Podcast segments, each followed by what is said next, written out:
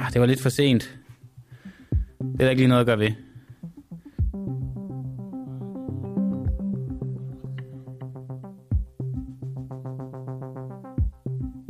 Velkommen til en uafhængig dag.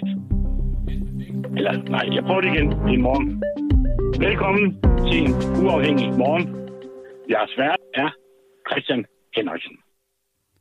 God morgen derude i stuerne, i bilerne, på cyklerne, i soveværelserne, eller hvor man nu har valgt at, at tænde for sin, sin falske radio, havde jeg nær sagt, sin, sin app på sin telefon, eller øh, vores, vores Facebook-stream, vores Facebook. Godmorgen til, til dig, og tak fordi du, du lytter med.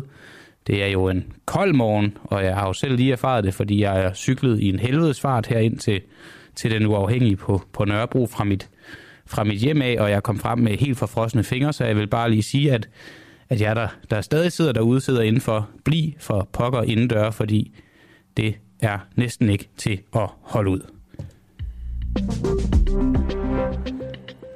Vi skal lige starte et andet sted end, end her, hvor jeg faktisk sidder. Vi skal starte over i, i magtens, magtens hjørne, vores, vores lille del af studiet, hvor vi har hængt alle 179 øh, folketingsmedlemmer op. Altså ikke sådan øh, fysisk, men deres navne hænger herover.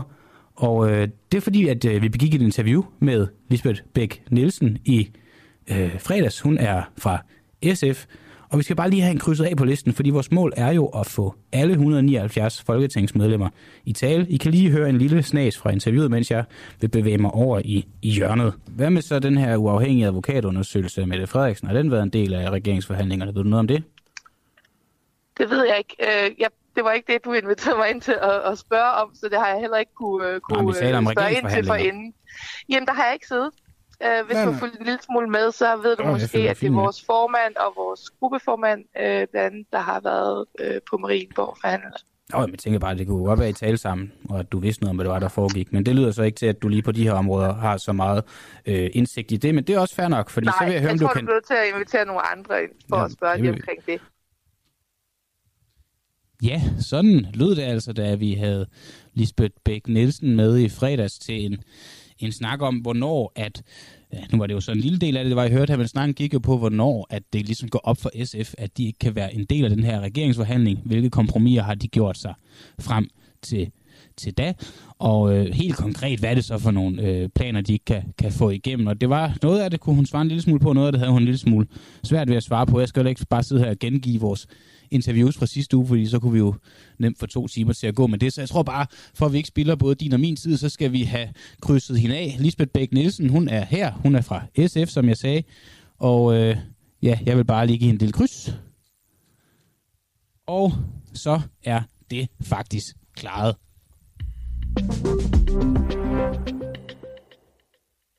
Og jeg hopper tilbage til studiet, fordi vi skal nemlig igennem et, et fantastisk program, som jeg lige fik sagt. Og det er faktisk, øh, vi siger jo altid, at det i dag er et rigtig godt program, og jeg har aldrig sagt det uden at mene det, men i dag synes jeg virkelig, det er et godt program. Vi skal tale her lige om lidt med Niels Fuglsang om, øh, om et nyt EU-ID, et, et sådan digitalt ID, som de er i gang med at behandle i, i Europaparlamentet. Er det noget, vi skal have, og hvad, hvad vil det i så fald gå ud på? Hvad skal det bruges til? Skal det erstatte mit ID? Hvad, hvad kan det? Og så videre. Det kan han forhåbentlig svare på. Jeg bliver helt forbustet af at hoppe derfra.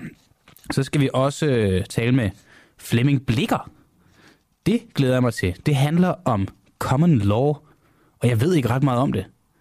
Men det gør han. Han, er, øh, han har været opstillet for, for, for, for noget, der hedder Frihedslisten. Øh, og så ved jeg, at han er Sten Stensen Blikkers tiboldebarn, mener jeg det er.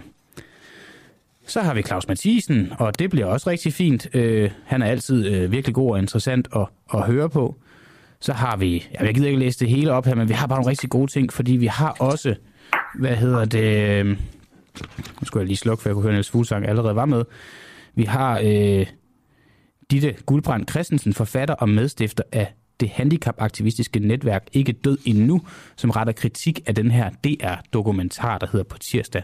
Skal jeg dø? Hun mener, at den taler i for høj grad for aktiv dødshjælp. Hun mener, at det er så nogen som hende, hun er selv handicappet, der vil blive tilbudt aktiv dødshjælp, og at det ligesom legitimerer øh, blandt andet den dokumentar, legitimerer presset, der kan være på den, der, der i givet fald øh, skulle være den, der skulle søge aktiv dødshjælp. Altså at pårørende ligesom kan, kan presse, det mener hun, den her dokumentar med til at legitimere. Så skal vi også tale med Pernille Weiss, som også er medlem af Europaparlamentet, som har stemt imod en afskaffelse, eller har stemt imod en opfordring til afskaffelse af kafala-systemet i Katar. Og jeg ved godt, Katar, I synes nok, vi har fået nok så meget om det. Øh, og vi har også snakket meget om det, men det er lidt som om herefter, at Danmark de røg ud, så er den interessen for VM i Katar ikke lige så stor. Altså, for det fodboldmæssigt giver det jo mening, men for også for sådan alt det udenom banen dernede, det, det snakker vi ikke, ikke helt i samme grad om. Alt det er meget mere her til morgen. Skal nyt EU-ID erstatte mit ID? Et forslag om et nyt digitalt EU-ID er på vej til behandling i Europaparlamentet. Det er vores lytter Jakob Holm, der har bragt historien op i den uafhængige redaktionslokale på, på Facebook. Og øh, Niels Fuglsang, medlem af Europaparlamentet for Socialdemokratiet. Godmorgen. Godmorgen. Øh, hvad skal vi bruge øh, et øh, digitalt EU-ID til? Jamen nu er der kommet sådan et forslag om et digitalt EU-ID, og jeg synes egentlig, det er en udmærket idé. Jeg vil starte med at sige, nu hørte jeg Jakob Holms spørgsmål her, at det skal ikke erstatte mit ID, men det er sådan noget, der kan ligge oven på mit ID. Der er 14 lande, kunne jeg læse mig frem til, i EU, der har sådan et digitalt ID allerede. Danmark er så et af dem, vi har mit ID. Øhm, men det er sådan en, hvad kan man sige, det bygger oven på de der nationale ID'er, og så kan man bruge det øh, til for eksempel, hvis man er i udlandet og skal lege en bil eller købe et eller andet, logge ind på et eller andet system i, i, i, i et af de andre EU-lande. Øh, så i dag vil du nogle gange, så skal du enten indtaste en masse oplysninger, øh, eller også så vil du blive bedt om at bruge øh, for eksempel Facebook til, at øh, de, de kan trække oplysningerne fra Facebook. Mm. Det, det er der sikkert mange, der har prøvet at blive spurgt om.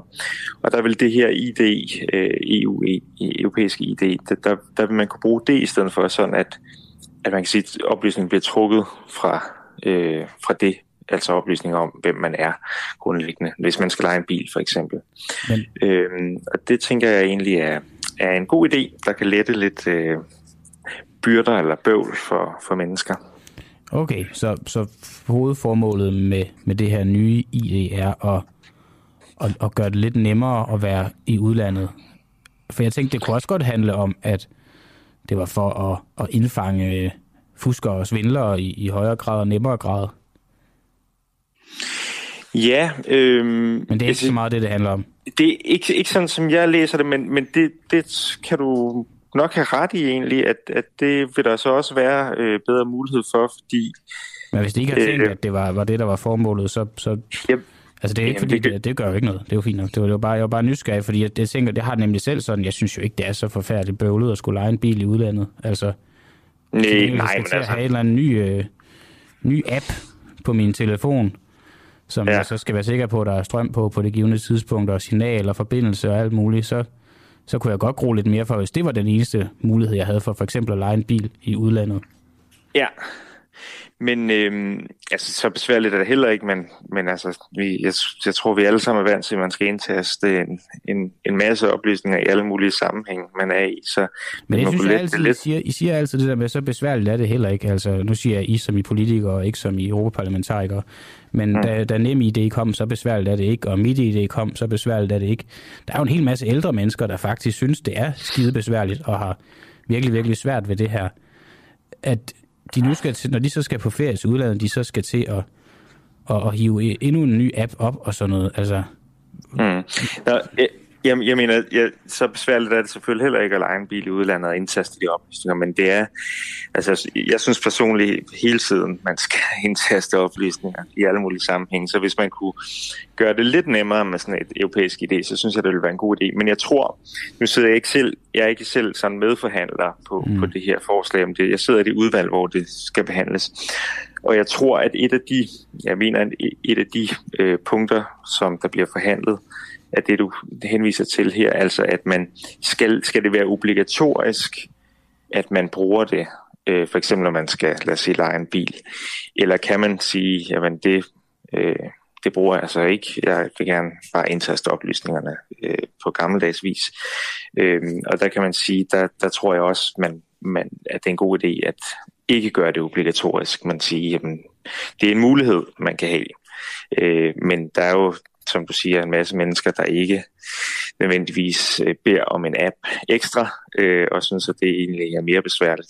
Så, så, øh, så det, det synes jeg er en, en god idé, at, at ikke gøre det obligatorisk. Okay, så det bliver ikke sådan, at øh, når EU-ID så kommer, så frem det gør det, at man så afskriver de gamle muligheder for, ja for eksempel, lad os bare blive i, i eksemplet med at lege en bil. Altså det er stadig muligt så at gøre på den gammeldags fasong.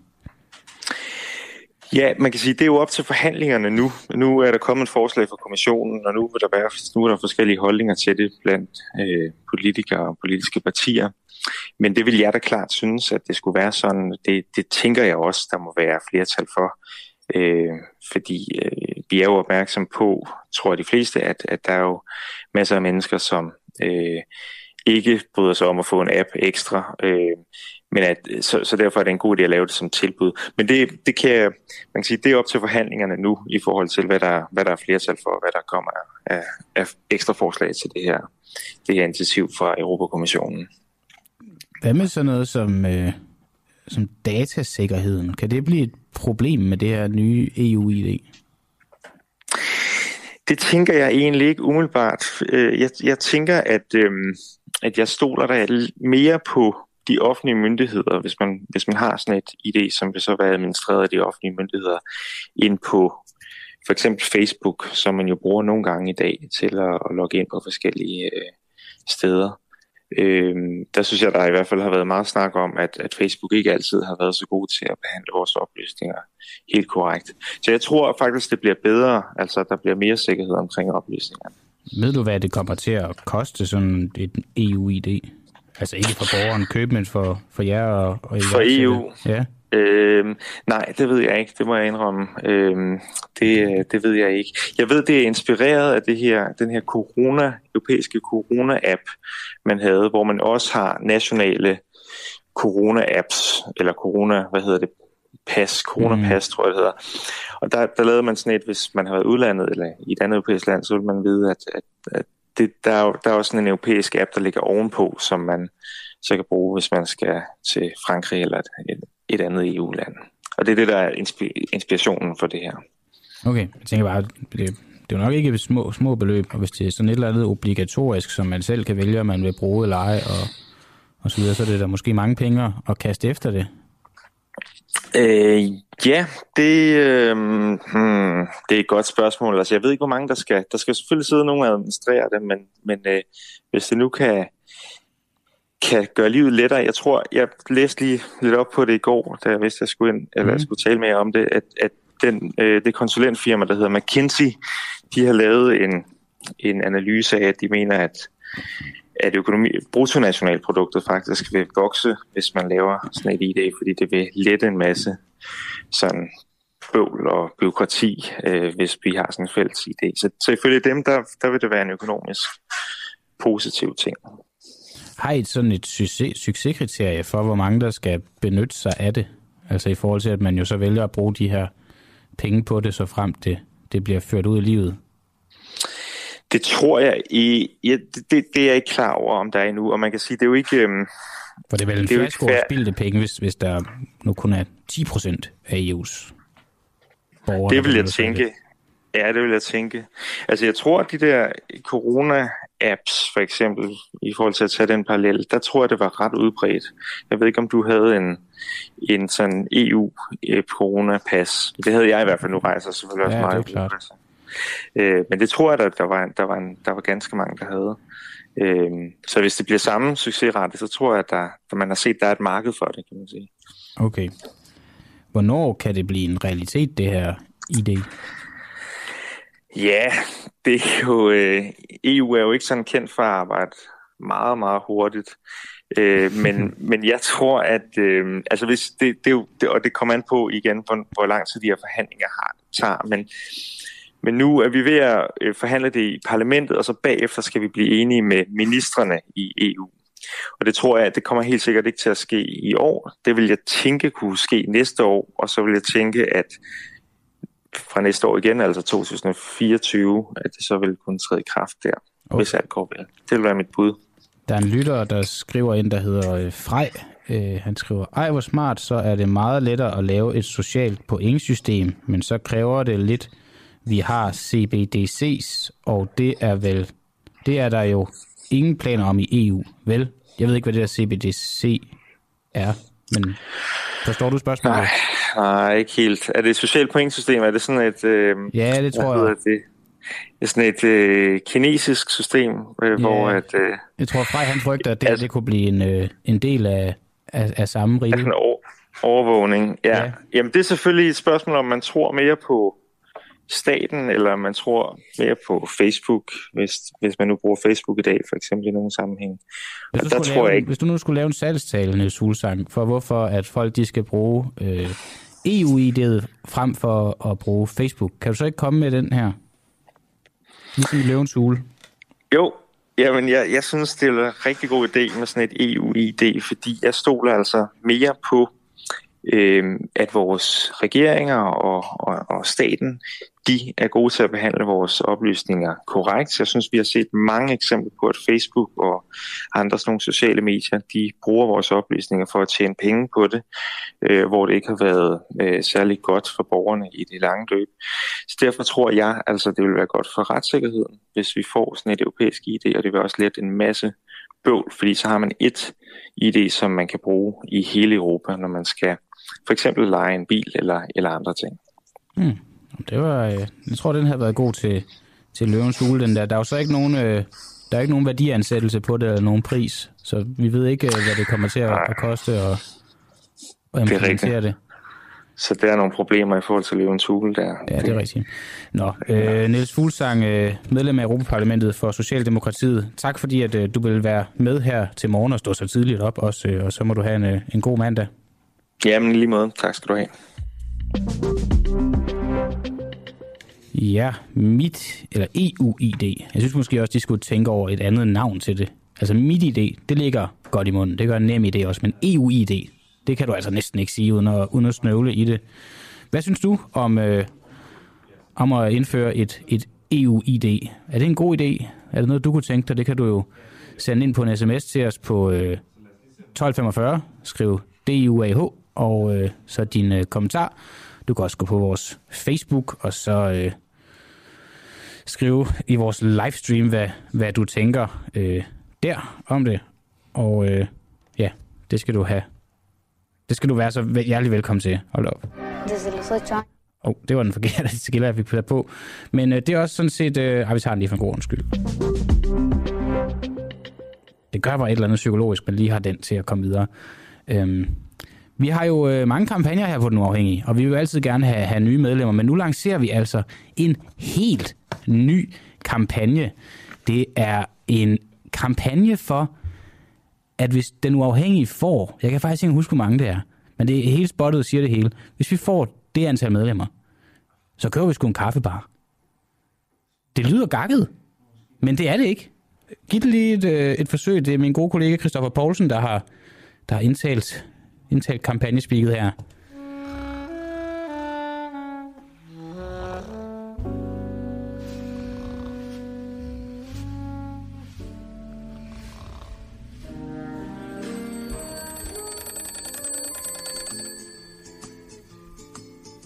Måske vant til at stå op med os.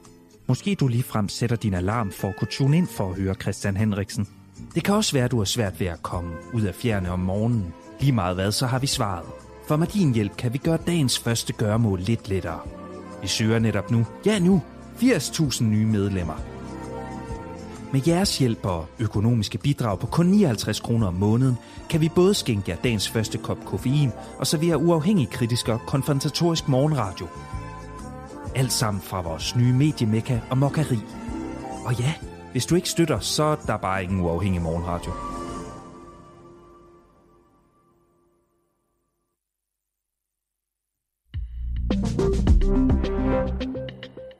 Så gå ind og bliv medlem af Den Uafhængige og øh, hjælp os med at få råd til at købe en kaffebar, hvor vi så vil kunne servere kaffe gratis til alle vores medlemmer. Det er jo en fantastisk forretning, og det er jo en, en win-win både for, for os og, og for jer.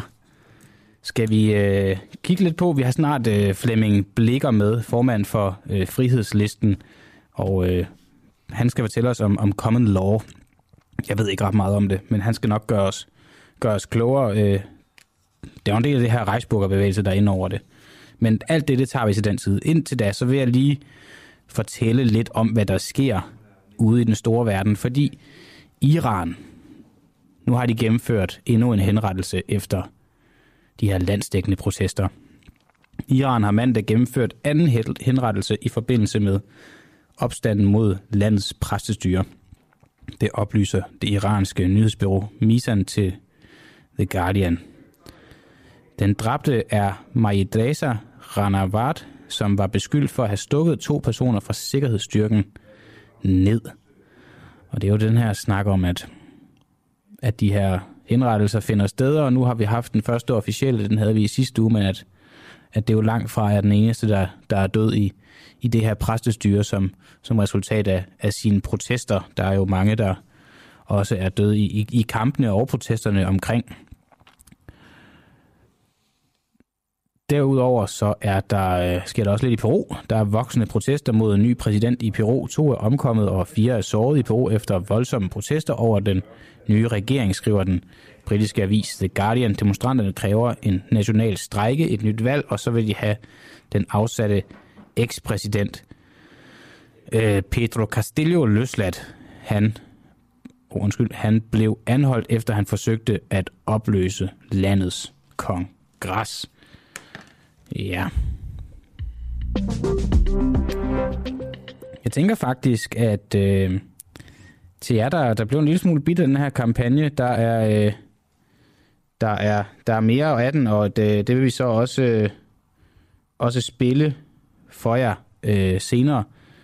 Men øh, indtil da, så har jeg en, en, en anden kilde med mig her. Niklas Møller Randbo, sikkerhedskonsulent ved Implemented Consulting Group. God, øh, godmorgen.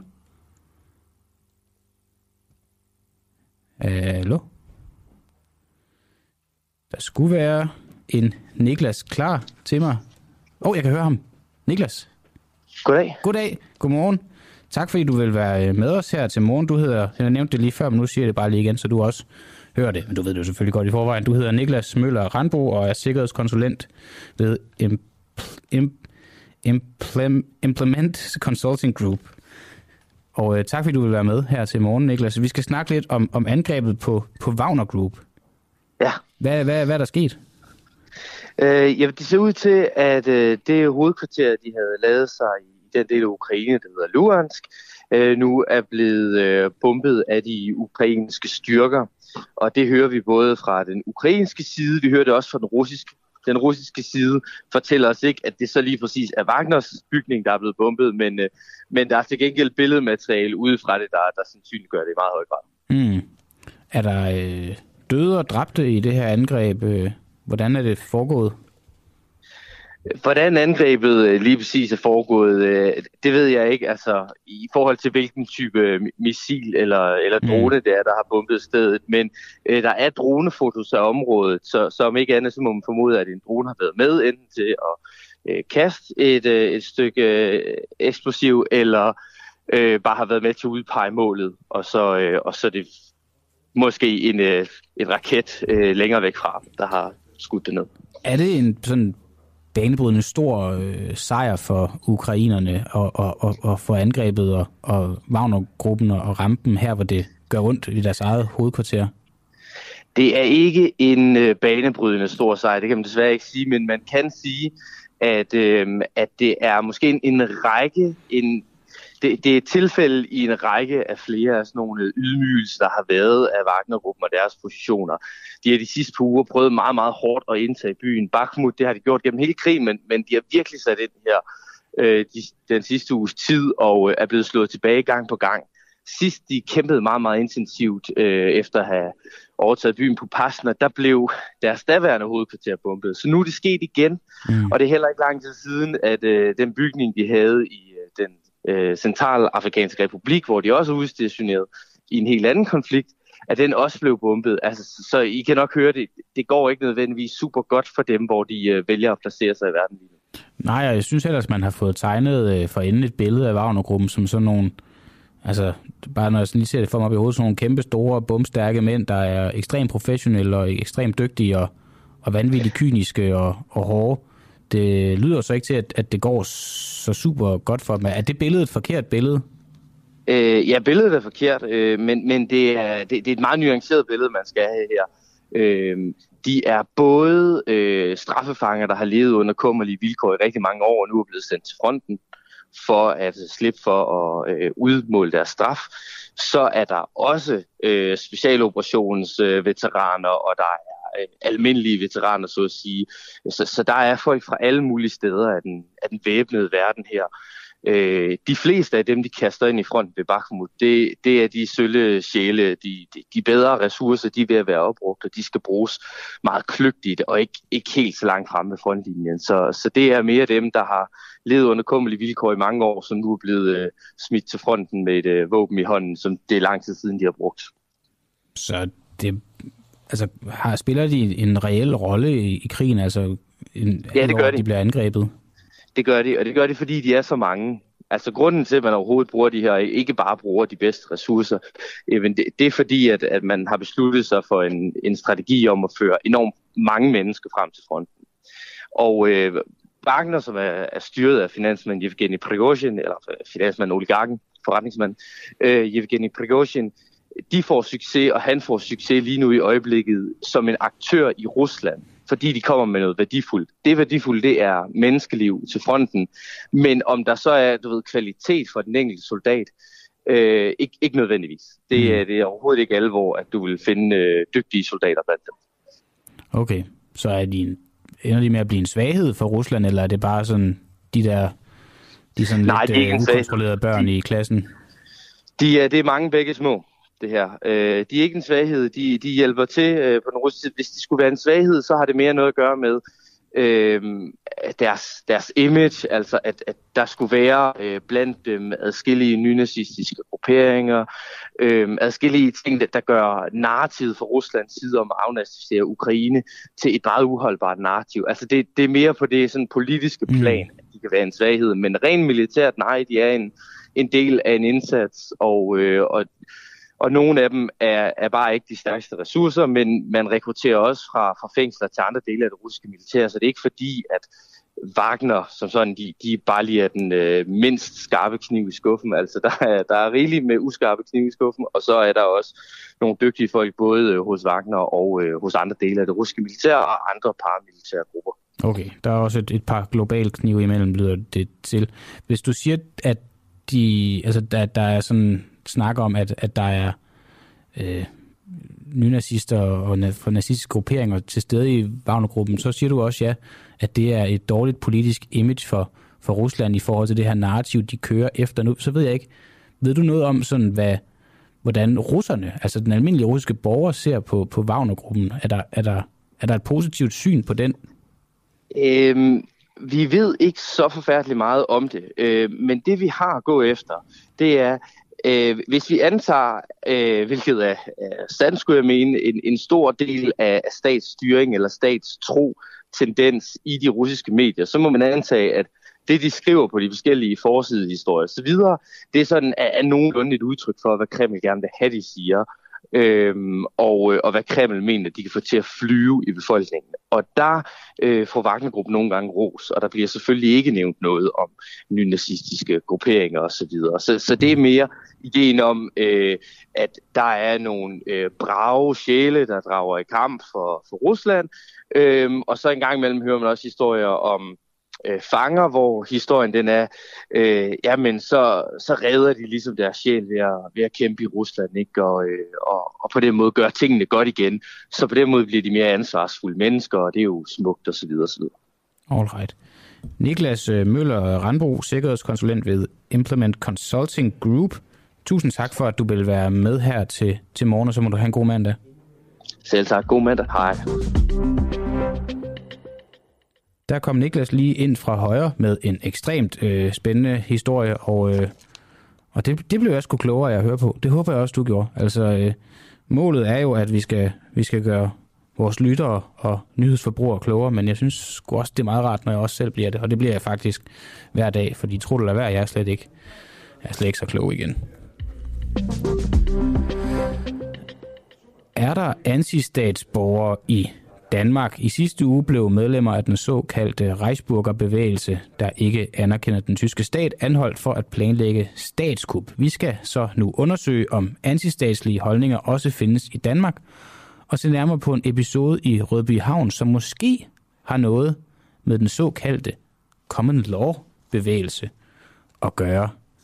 Flemming øh, Blikker, formand for, der står Frihedspartiet her i mit manus. Jeg mener, det hedder Frihedslisten. Hvad, kan du lige gøre mig klogere der? Ja, godmorgen. Ja, det hedder Frihedslisten, Frihedslisten. Frihedspartiet. Nå, godt nok. Øhm, har øh, common law noget at, at gøre med at være imod staten? Nej, bestemt ikke. Uh, det kommer også lidt an på, hvordan du definerer staten, kan man sige. Ikke? Ja. Fordi at, uh, at en uh, fuldstændig gennemkorrupt uh, stat, uh, og hvis man er imod en fuldstændig gennemkorrupt uh, stat, øh, og, og bruger øh, common law, så kan man, så kan man jo godt øh, sige, at så er common law imod, øh, imod staten. Men altså common law som, øh, som et jura-begreb, øh, er jo ligesom øh, meget mere bare øh, case-baseret øh, lov.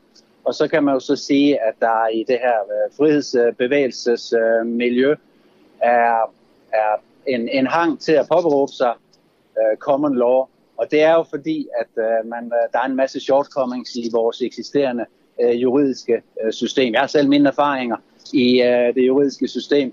Og uh, når en uh, dommer og en anklage øh, myndighed øh, ligesom har aftalt på forhånd, hvad der skal ske i en retssal. Det kan være meget tydeligt, når man sidder og kigger med.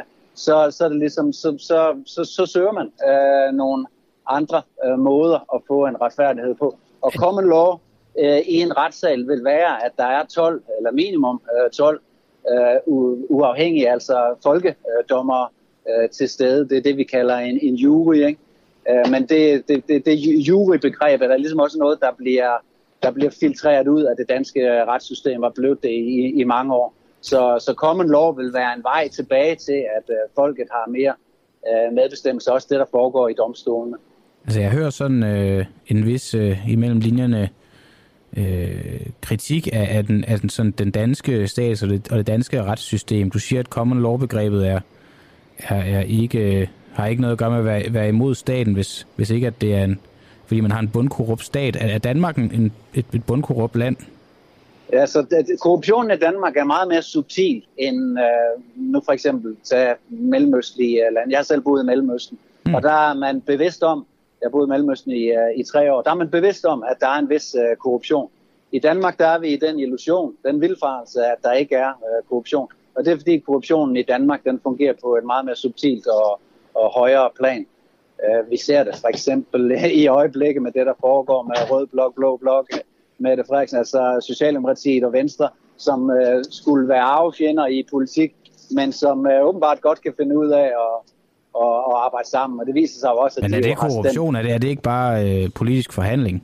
Ja, det er, jeg ved ikke, hvor meget tid vi har, vel? Men Nej, altså, vi det, har den tid, vi skal tage det, Ja, det skal det, du ikke tænke det, på. Det, der i virkeligheden uh, sker på allerhøjeste plan i, i Danmark, det er, at man holder hele uh, befolkningen i en vildfarelse om, uh, et, at vi har demokrati, og to, at vi har et uafhængigt uh, uh, hvad hedder det, domssystem, en uh, domstolsstyrelse. Vi, øh, vi tror, at øh, det her øh, demokrati, det, det, det er fordi, vi bliver fortalt, at det, der står i grundloven, det skal fortolkes, det skal fortolkes sådan, at øh, vi har det, der hedder repræsentativt øh, demokrati. Og der skal man, øh, ligesom det allermest øh, kritiske spørgsmål her, det er at stille, hvor mange gange bliver demokrati nævnt i, øh, i grundloven. Det ved jeg ikke, om, om du selv ved. Nej, jeg ved godt, at det ikke rigtig bliver nævnt. Det bliver ikke nævnt den eneste gang. Nej. Demokrati er ikke nævnt den eneste gang. Det er repræsentativt er, er, er, demokrati. Er, er det beviset for, at Danmark ikke er et demokratisk land? Det er vel ligesom det sort-hvide bevis på, at øh, vi lever i en vildfarelse. Og så ja, er det, det godt være... bevis er vel den hverdag, vi befinder os i, det, det land, vi befinder os i. Øh. Øh, vil du sige det samme, hvis du boede i Marokko, eller du boede i, øh, i Libanon? Øh, jamen, det, det, det, det, det, det er lidt en anden sag, synes jeg, fordi det er nogle helt andre lande med nogle helt andre retssystemer. Det er bare det der med, at du... Det, det er fordi lige nu har jeg kun nævnt et eksempel for mig på, hvordan Danmark skulle være korrupt, og det er, at, at Rød Blok samarbejder med, med Blå Blok. Nej, jeg har også nævnt, at uh, jeg har været i uh, retssal, flere retssal, hvor at uh, dommer og anklagemyndighed på forhånd havde aftalt, hvad der skulle ske. Nå, det kan jo lige så vel være, at det er bare den holdning, du har, fordi at retten ikke gik, gik din vej. Har du ikke noget mere konkret, der beviser det? Ja, jeg, jeg synes jo, at vores grundlov er det allermest uh, konkrete. I mm. paragraf uh, 2 i uh, grundloven, så står der helt klart, at vi lever i et øh, indskrænket, der står styreformen i Danmark er indskrænket øh, monarki, og så står der så om magtens tredeling i paragraf øh, 3, og så er der så indskrænkelserne øh, i paragraf øh, 4 til 8, 9 øh, kan man sige, øh, og indskrænkningen er, at vi har en øh, en regent, som skal være myndig, og en regent, der ikke må være regent i andre lande, og en regent, der skal tilhøre øh, den øh hvad hedder det, kristne tro. Og, og der, der har du indskrænkninger. Det, vi, vi lever i et uh, monarki, monarki, men hvis du ringer til Justitsministeriets uh, jurister på området, så vil de uh, så uh, for, fortælle den vildfarelse, som vi alle helst skal leve i. Og det er, at nej, nej, det der står i grundloven, det skal fortolkes. Mm. Og det er ikke rigtigt at det skal det? Øhm, øh, hvis, hvis, hvis nu der havde været en højesteretsdom, som ligesom sagde, når man øh, paragraf 2 øh, og paragraf 12 og paragraf øh, 17, de skal fortolkes øh, sådan her, så kan man sige, så ville der være en vis endda en common law forståelse for, at, øh, at vi skal fortolke grundloven. Men øh, grundloven blev jo lavet, den nuværende vi har fra 1953, den blev jo lavet og underskrevet i 1953. Mm. Og siden 1953 og frem til i dag, der har der ikke været en højesteretsdom eller en speciel begivenhed, som ligesom forårsager, at vi skal lave nogle af de her fortolkninger af paragraf 2, af paragraf 12, af paragraf øh, 17 i, øh, i grundloven. Så, så, så, så, så jo, jeg vil uh, hjertens gerne øh, fortolke på, på, på grundloven, hvis der efterfølgende var sket et eller andet, som, øh, som ligesom, øh, hvad skal man sige, med rette vi kunne sige, om der er sket den og den øh, begivenhed, og derfor har en højesteretsdommer rule som her, og derfor skal man fortolke grundloven øh, sådan. Men det er ikke det, der er tilfældet. Det er bare en øh, professor, som har skrevet noget, der hedder Min Grundlov, som man kan finde inde på Folketingets øh, hjemmeside, øh, og assisteret af en eller anden øh, jura øh, kyndig. Og, og, og der er ikke nogen, altså der er ikke nogen kildehenvisninger eller noget som helst til de her såkaldte fortolkninger af, af grundloven. Hvorfor har vi så, altså hvis, Hvorfor har vi så folketingsvalg? Hvorfor går vi til stemmeurnerne? Hvorfor har vi den her brede indsigt i arbejdet i Folketinget? Altså, hvad, hvis ja, det hele er bundkorrupt og ikke demokratisk, hvorfor har vi jamen så alt det? det? Altså, det er jo subtilt korrupt. Det er, det er fordi, at vi skal leve den her vildfarelse, at der er et øh, demokrati, og det er jo det, der går op for flere og flere danskere. Så det er for at snyde os? Vi bliver snydt, så det driver. Hmm. Hver eneste dag. Det er et stort teater, det der foregår derinde. Og det er jo aller tydeligst nu, hvor at, øh, hvad skal vi sige, en uh, 30 30-40 procent af, af vælgerne har, har valgt nogle uh, kandidater, som, uh, som så uh, hjertens gerne går ind og gør det modsatte af, af, det, de, øh, af det, de har sagt. Og der har vi Ellemann som det sydligste uh, eksempel. At, øh, det, det, det er ligesom, man stemmer på Ellemann, og det er en stemme mod øh, Mette Frederiksen. Og så når det kommer til stykket, så støtter man faktisk, så er man faktisk med stemmen på Ellemann øh, på øh, Mette Frederiksen gjort til statsminister, eller det er jo så det, der ser ud til at, at komme til at ske. Jeg kan, jeg kan huske, øh, Flemming, til, til Folketingets åbning, der var jeg også til stede, og det var du nemlig også. Øh, ja, det er rigtigt. Og øh, det var det her med, at du siger, at det hele er spil for galleriet. Jeg kan også huske, at du beskyldte også øh, pressen for at på en eller anden måde være en del af det her spil. Øh, den presse, som jeg også stod i. Og så jeg ved jo bare med mig selv, at jeg ikke jeg er ikke en del af noget spil. Jeg har ikke nogen, nogen aftaler eller nogen nogen handler med nogen politikere. Men, og jeg, når jeg er derinde, så er det jo heller ikke rigtigt det indtryk, jeg får af hverken andre journalister eller noget, at, at det skulle eksistere. Men hvad, hvad er dit bevis for, at, at vi også er en del af det? Øhm, jamen igen, det er den her subtile øh, korruption. Jeg forstår udmærket godt, øh, hvad skal man sige, din øh, kritiske stillingtagen til det, jeg siger her. Fordi jeg er jo selv, altså det er jo kun tre år siden, at øh, tingene øh, ligesom øh, gik op for mig, hvad det egentlig er, og så har jeg bare set bevis på bevis på bevis. For eksempel har jeg jo stået sammen med 200 andre inde i øh, Fældeparken til en 1. maj demonstration under coronanedlukninger, og så var Danmarks Radio derinde og lavede alle mulige interview og alt sådan noget, og så går de hjem og fortæller på nyhederne om aftenen, Nå, men der var i øvrigt en uh, tom øh, uh, fældepark i, uh, i, i dag. Og, og det er jo så der, hvor det er meget, meget tydeligt, at uh, medierne de, uh, de spiller med. Men i og med, at du ikke stiller dig uh, kritisk over for den, uh, det, det, som jeg siger her med, med, med grundloven, ikke? du uh, anerkender bare, at jamen, der, er jo, der er jo dommere i det her land, og jurister, som er klogere end mig. Der er jo folketingspolitikere, og de ville jo vide det, hvis det var uh, det her.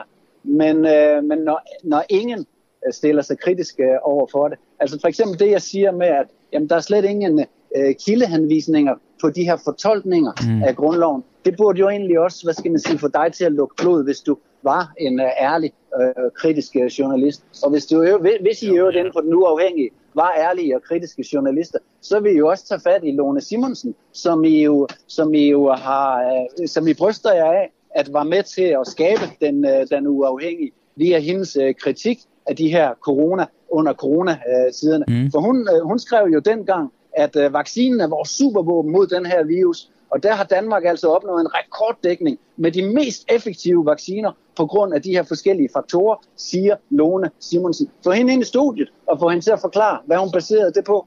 Jamen det kan vi sagtens. Altså vi har jo i et par uger nu øh, kørt sådan en ret øh, hæftig corona, coronadækning og prøver at undersøge de fejl, Fedt. der blev begået. Og jeg vil, jeg vil da godt medgive dig, at, at, at det, at man kaldte det et, et supervåben, det har vi da haft flere kilder ude at sige nu, at, at det var det jo som sådan ikke i den grad. Øh, det var nok, de løg om immunitet i men, et helt men, år men, men Flemming, om, om de løg, det, det, det skal jeg simpelthen ikke kunne sige.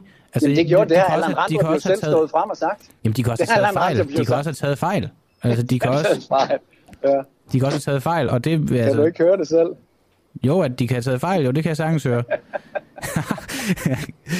Jamen altså, for fanden, Flemming. Det også, de tog lige fejl. De tog lige fejl. De der, Jamen det kan de da også sagtens, for pokker. Det var en helt ukendt situation, som ingen kendte til på forhånd, og ingen havde prøvet alle, at være en del af. Og, og, og alle dem, som prøvede at sige noget andet, prøvede at komme med noget kritik af det, Christine Stabel Ben, mm. øh, Kim Warming, øh, andre, øh, som, som kom med kritik af det, ikke? De blev ligesom bare tonet øh, ned, og de blev uh, shadowbandet på de sociale medier, og Men medierne også... glemte at tage fat i dem. Ikke? Det er også fordi den her kritik, Flemming, nogle gange, altså sådan ser det i hvert fald ud for mig, der ser det lidt, lidt udefra, at det, det, det, det bliver sådan meget konspiratorisk. Det bliver meget, at nu er World Economic Forum, de har betalt Danmark, og bla bla bla, og vi er gået sammen på tværs af landet, og nu skal vi have kontrol over danskerne, og nu giver vi dem en vaccine, der i virkeligheden er pisse giftig og pisse farlig, og det bliver så ekstremt det hele. Det er derfor, at jeg tror vidderligt, at det er svært at forholde sig til, hvad der bliver sagt. Du kritiserer også for, at der er manglende kildehenvisninger osv. Jeg synes rigtig tit, når jeg ser nogle af de her konspirationsteorier og teorier generelt, om hvorfor at at det hele var et stort scam, at der mangler en, en rigtig god kildehenvisning. Det er tit en eller anden YouTube-video med en mand, der sidder og snakker og fortæller, hvorfor han er helt sikker på, at verden hænger sådan og sådan og sammen, og så er han måske professor eller noget, men det er der jo ved Gud rigtig mange mennesker, der er uden at vide, hvad det er, de taler om. Og, og, og det, der så sker, det er, når der så endelig kommer øh, noget, som har øh, rigtig grundig bevisførelse øh, bag, så har vi øh, tjekket det, da da da da da da, så kommer kavaleriet øh, kørende ind, så laver de en alen lang øh, tjekte, øh, faktatjek af øh, det her, og så finder de et øh, kommafejl i, og det kan jo være alt lige fra øh, meget øh, velanskrevne øh, lægelige øh, magasiner og sådan noget, så finder de en kommafejl i det, og så fokuserer de øh, på den, sådan at øh, læseren øh, bliver øh, igen ført, øh, ført bag lyset i forhold til, hvad der er op og ned i alt det her. Mm. Altså,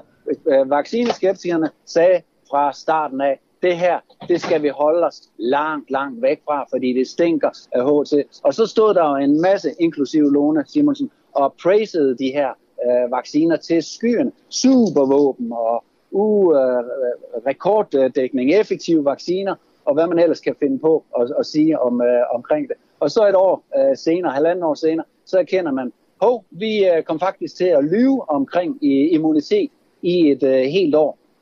De vidste allerede, øh, et, øh, et år tidligere, at immuniteten ikke var der. Men hvis alt det, du siger her, Flemming, hvis alt det er rigtigt, og det er Jamen, rigtigt, det er at det. vi har den her subtile korruption, mener du kalder det, i Danmark, og ja, vi ikke kan ja. stole på domstolene og retten, og det, det demokrati ikke. ikke eksisterer. Hvis det var rigtigt alt det, og du har set lyset nu og forstår, at det, det du siger, det gik op for dig for tre år siden. Hvorfor er der så så mange i Danmark, der ikke har set det, som bliver præsenteret for de her fakta, I kommer med? Jeg hører jo tit om det her. Det, det, vi har vores redaktionslokale inde på, på Facebook. Der er masser af teorier, og der er hæftig debat, og jeg ser det alle mulige steder på SoMe. Jeg er ikke blevet overbevist, og det er langt større af Danmark jo heller ikke. Lige nøjagtigt, som du gør nu, og, og siger, jamen det kan jo ikke passe, at det er så stort, og så stopper de der, stedet for at sætte sig ind i det lige nøjagtigt der. Ikke? For jo, du, du går jo heller ikke hjem, du går jo heller ikke Ja, ja, indtil du har læst uh, tjek det artiklen færdig. Nej, jeg læser sgu ikke tjekke det. Altså, jeg har prøvet at sætte mig ind i det, men det er bare de, de kilder, jeg får på det, og de informationer, jeg får. Ja, altså, min, min kritiske sans bliver i den grad øh, vækket der, fordi der, der, er, der er rigtig meget, der ikke, altså, det er ikke peer-reviewed. Det er en eller anden mand, der sidder i en øh, sofa. Det er, det er heller ikke rigtigt. I, i, det er heller ikke rigtigt. For eksempel okay. det her med mundbind, ikke? Altså, der er der jo 12 peer-reviewed øh, studier, mm. som øh, det, det exposede jeg for allerede for, for to år siden. Øh, peer-reviewed øh, studier, som viser, hvor farligt det er at gå med mundbind, og hvor lidt det beskytter okay. i, øh, imod øh, spredning af, af virus. Ikke? Så alt det der, det er, det er peer-reviewed. Der er masser af videnskab men, ja, øh, på det. Men at, det, men, men at det er peer-reviewed, at det skulle være farligt at gå med mundbind, og at, at, det er, og at, at vi så også sidder her og bliver enige om, at de her coronavacciner var nok ikke det kæmpe store supervåben, man lagde det ud. Det beviser jo bare stadig ikke, at det er et antidemokratisk land, vi lever i, at det hele er korrupt og så videre. Det antidemokrat, måske... antidemokratisk, det er noget med grundloven at, at gøre. Men det, men det viser jo bare mere, at vi måske har haft nogle magthavere, der så har taget fejl, der ikke har været gode nok til deres arbejde, ikke har været kloge nok, ikke har benyttet sig af, af de rigtige informationer og fakta. Jo, jo, det betyder men nu ikke, siger at du magthaver. Nu siger du magthaver, ikke også? Ja. Og der tænker du jo så, jamen det er jo Mette Frederiksen, fordi at hun er jo den med hun den øverste magt i, uh, i, i Danmark. Mm. Og, det er så, det, og det er så også igen en, en, en vildfarelse, fordi at hun er jo bare en marionetdukke for dem, der i virkeligheden har magten i Danmark. Her der bliver, kongehuset er en del af, det, men det er ikke men kongehuset, kongehuset der er har de spillet en rolle der er, noget, der, der er noget, der hedder, jeg ved ikke, om du kender til noget, der hedder den trilaterale øh, kommission. Her der sidder to danskere, det er Rit, uh, Rit Bjerregaard, og så er det, uh, det er Connie Hedegaard, det er, hvad hun hedder, uh, hende kommissæren ned fra EU. Margrethe Vestager. Margrethe Vestager. De sidder i den trilaterale kommission. Så har vi udenrigspolitisk selskab, og så har vi udenrigspolitisk nævn i, uh, i, i Folketinget de her øh, tre, øh, det, er, det, det er sådan en, øh, en, en, en gruppe af, af mennesker i Danmark, som har rigtig meget at sige, fordi at de er med på, hvordan Danmark agerer i mm. hele verden. Og i den globale verden, som, vi, som Danmark er en del af nu, der er det hele tiden. Det er hele tiden EU, og det er hele tiden FN, og det er hele tiden øh, WHO, og det er hele tiden NATO. Det er alle de her andre, vi skal tage hensyn til. Det er ikke den almindelige borger. Det er også derfor, vi ser lov på lov på lov blive spyttet ud inden fra Folketinget. Øh, de fleste af dem, øh, hoveddelen af dem, kommer ned fra EU af, og som bare bliver klasket ned over hovedet på, øh, på danskeren. Og alt sammen, der får vi at vide, fyr IRA sikkerhed. Ikke? Og det er her alarmklokkerne, de skal ringe. Fordi at det er jo sådan, at, øh, at øh, magten den også uh, blev uh, anvendt i, uh, i Hitler-Tyskland, altså i Nazi-Tyskland under 20'erne og 30'erne. Og det er i og for sig en, uh, kom, uh, hvad hedder det, en uh, sammenlignelig situation, vi er i Danmark. Jeg har altid tænkt over, hvordan kunne det foregå i 20'erne og 30'erne? Når jeg sad der og kiggede i historiebøgerne, hvor dumme kan så mange millioner af tyskere være? Det, mm. det, det virker jo helt usandsynligt, at de er så dumme lige nede på den anden side af, af, af grænsen. Men det er akkurat det samme, der sker nu. Vi er så dumme alle sammen, fordi vi tror, at øh, grundloven skal fortolkes, og vi tror, at øh, Mette Frederiksen, hun er den, der sidder med, med magten, og vi kan ikke forstå, hvorfor hende og Ellemann, de laver sådan nogle åndssvage, og Lykke lige om lidt også, laver sådan nogle åndssvage ting. Jamen det er fordi, der er mange andre tråde, som sidder og hiver i dem. De går til valg med en hel masse øh, øh, sager, som de sikkert tror på, når de, når de rejser sagerne, men når de så skal udføre dem, så er der nogle andre tråde, der okay. trækker dem, og det er derfor, vi ser brudte valgløfter. Okay altså, øh, bare at sige, brudte valgløfter, det, ja, tror du ikke mere, det handler om øh, at få noget indflydelse og få, sit part, få nogle ministerbiler i virkeligheden? Det er i hvert fald det, jeg tænker. Det handler at, i hvert fald om ministerbiler. Ingen tvivl om, men, øh, om det. Men, men det handler også... Andet, det, det, det, jeg, jeg, jeg, jeg har svært ved rigtig at tro på det, men jeg er også nødt til, det, var, det, det følger jeg mig lige nødt til lige at sige, men jeg er også nødt til at, at stoppe interviewet, for vi er allerede gået, gået fire minutter over tid. Men, Så kan du bare se. Hvad mener du med det? Nå, nej, men at, uh, at tiden den går, Nå, når, man, uh, når man hygger sig. Ikke? jo, jo, men, uh, men, men jeg vil anbefale at, at, at, at kigge uh, på grundloven en gang til. Ja. Ring ind til Justitsministeriets uh, jurister, og så bed dem om en kildehenvisning til, jamen hvorfor skal den fortolkes sådan, hvad var det, der skete? Og okay. så begynder de at snakke om uh, påskekrisen. Men påskekrisen, den er fra 1920, ja. så det var jo før vi skrev okay. uh, grundloven i 1953. Ikke? Jeg, har, jeg har simpelthen ikke mere tid, men uh, tak for, at du vil være med her til morgen, og at vi sådan havde en en, en, en god og, og, og, og super debat på, på et emne, der, der jo berører rigtig mange og kan, kan få mange op i et, i et felt. Du må have en god mandag. Ja, tak lige måde. Husk at tage Lone Simonsen ind. Yes, det er hermed noteret. Ja, det var Flemming Blikker, formand for, for, øh, for Frihedslisten. Øhm, ja, de har været, det er jo sådan et parti, der jeg tror ikke, at de jeg ved, de kandidaterne er, altså, er jo opstillingsberettet, men jeg tror ikke, partiet i sig selv nogensinde har været opstillingsberettet. Jeg tror ikke, at listen i, på den måde øh, findes sådan rent politisk. Jeg tror bare, de stiller op som, som løsgængere. Det kan også være, at jeg tager, tager fejl, men det mener jeg er, er rigtigt nok. Øhm, opruster Rusland med en ny generation af våben. Ruslands tidligere præsident Dmitri Medved, Med, Medvedev siger nu, at landet er i gang med at opruste produktionen af en ny generation af våben for at beskytte sig selv mod fjender fra Europa, USA og Australien. Og Claus Mathisen, du er lektor i russisk ved, ved Forsvarsakademiet. Godmorgen. Du er ikke helt øh, med mig endnu, Claus, men jeg kan se dig øh, komme i en telefon, øh, og nu bliver du sat i et et stik, og jeg får en thumbs up. Claus Mathisen. Ja, godmorgen. Godmorgen. Øhm, hvilke nye våben er det, Rusland vil øh, begynde at producere? Ja, det må jeg også spørge mig selv om, hvis jeg skal være helt ærlig. Øh, jeg har også hørt Medvedev, som jo er næstformand i det russiske sikkerhedsråd, udtale, at nu vil man speede produktionen op af våben, som har en helt, u, helt til uset styrke, og nogle af dem skal være baseret på nye fysiske principper. Øh, det er ikke noget nyt i russisk militær retorik. Øh, det er faktisk noget, vi har hørt rigtig længe, men der er ikke kommet meget konkret ud af det. Hmm. Hvad, hvad er det sådan... Hvad er de mest magtfulde ødelæggelsesmidler, Rusland er, er i besiddelse af? Ja, men jeg tror, vi skal tilbage til det, der blev præsenteret af præsident Putin allerede i 2018, hvor han jo øh, talte i tre kvarter ved den årlige tale til den federale forsamling om nye supervåben, der kunne bruges i kampen mod Vesten i det hele taget, hvor han jo sluttede den præsentation af med at sige, I har ikke hørt, øh, hvad vi siger før, nu kommer I til det. Og det var i al væsentlighed nukleare våben, hvor i øvrigt størstedelen de var designet allerede tilbage i sovjettiden. Og er det så noget af det, man kunne forestille sig, at de vil begynde at producere, eller er det mere sådan maskingevær? Altså, øh, har du en idé? Ja, jeg tror mere, vi taler om øh, sådan noget nukleart noget, fordi der er jo et, et, et konstant kapløb øh, inden for det felt, selvom der er nogle aftaler, der begrænser, hvor mange sprænghoveder man må have, og hvor mange fremføringsmidler man må have. Her tænker jeg på bilaterale amerikansk-russiske aftaler. Så er der jo mulighed for inden for rammerne af det trods alt at, at udvikle mm, på kvaliteten og sådan noget, når ikke man kan gøre det kvantitativt. Og det kunne da godt være noget, der spiller en stor rolle er, at man skal være sikker på, at de nukleare våben kan komme forbi et hvert missilforsvarssystem. Og det er noget, som russerne har lagt stor vægt på lige siden 2000 i virkeligheden, hvor amerikanerne i 2002, hvis jeg husker ret, gik ud af øh, missilforsvarsaftalen.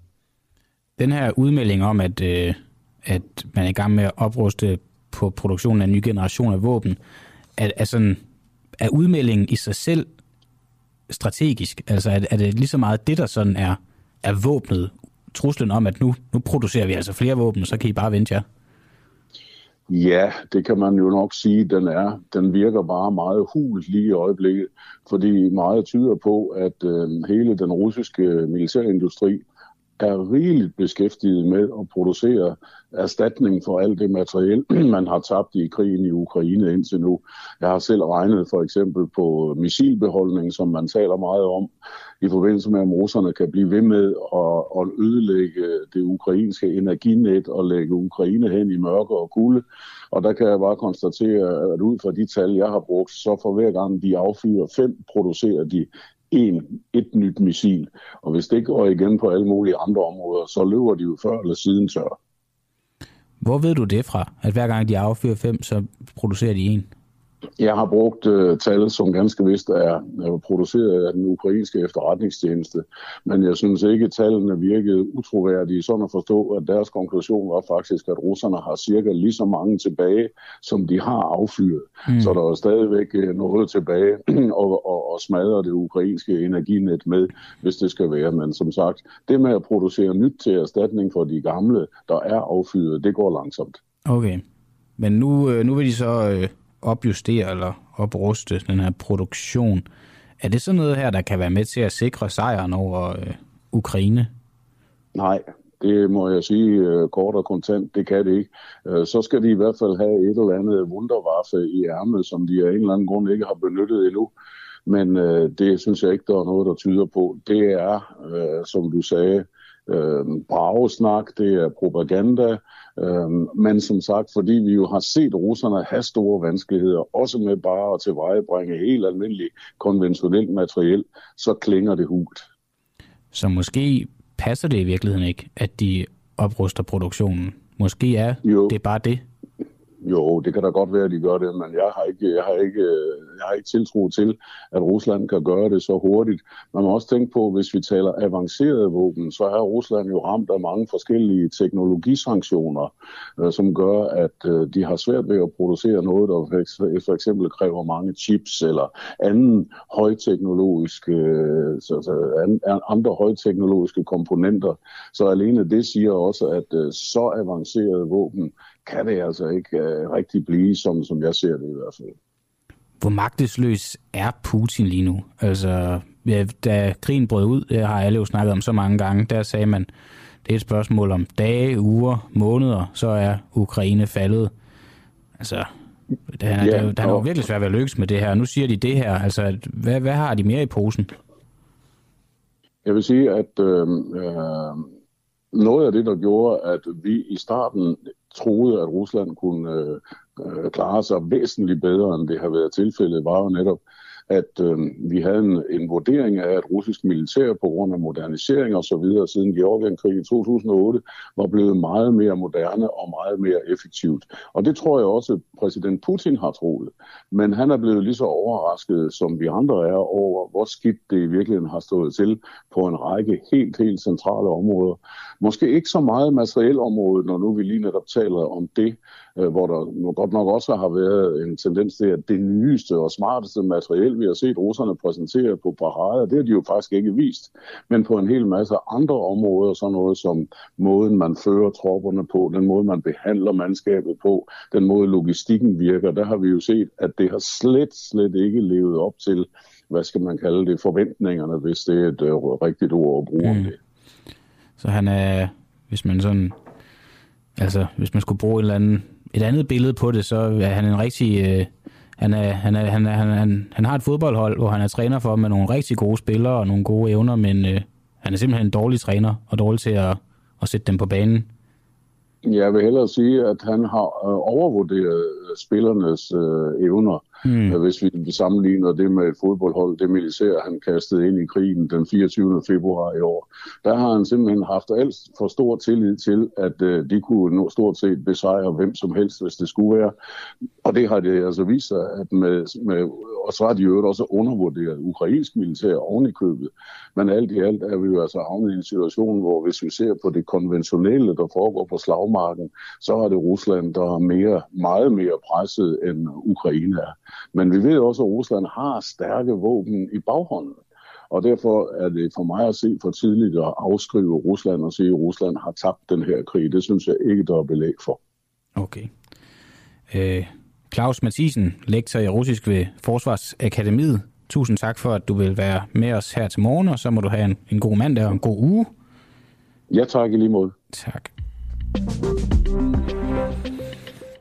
Det er altså den her krig, den bliver ved med at være, være spændende og interessant, øh, men samtidig håber man jo også bare snart, det får en ende, fordi ja, altså i starten, der var man jo meget, altså man var selvfølgelig øh, ked af det på, på Ukraines vegne, og bare generelt ked af, at der skal foregå krig, men man var også ekstremt bange for, om det rykker herop, at bliver vi en del af det her. Øh, og den frygt, den synes jeg ikke, man har så meget mere. Der var lige, da, da Nord Stream-ledningerne der blev sprængt, så noget, man lige pludselig har fået det meget tæt på igen, men ellers så har man på en eller anden måde fået lidt på afstand og vendet sig til, at det er en del af ens, ens, ens tanker. Og, men det til trods, så håber man jo bare stadig snart, det finder en slutning. Jeg vil lige afspille en lille øh, bid mere af vores kampagne, øh, for vores kaffebar. Og øh, ligesom før, så vil jeg lade være med at sige alt for meget. Jeg vil sådan set bare lade, lade Christoffer Poulsen, vores øh, gode kollega her på Den Uafhængige Tale, tale selv.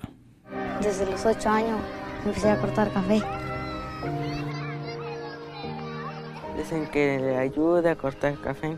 Lo, lo único que me acuerdo que cortaba aquí cuando era chiquito, como siete, algo así. Det er ligesom man får en klump i halsen. Både Oscar og Fernando arbejder som børneslaver i en kaffeplantage. Men nej, den uafhængige kaffebar medieknudepunkt bruger selvfølgelig ikke kaffe udvundet af børnearbejdere. Ja, der bliver meget at juble over, når vi når 80.000 nye medlemmer. Med din støtte på kun 59 kroner om måneden kan vi nemlig kombinere morgenradio og rigelige mængder bæredygtig mokka, serveret fra de kendte duekopper. Meld dig ind nu. Nyd din yndlingsradio med ro i sjælen og rigelig kaffe i kroppen.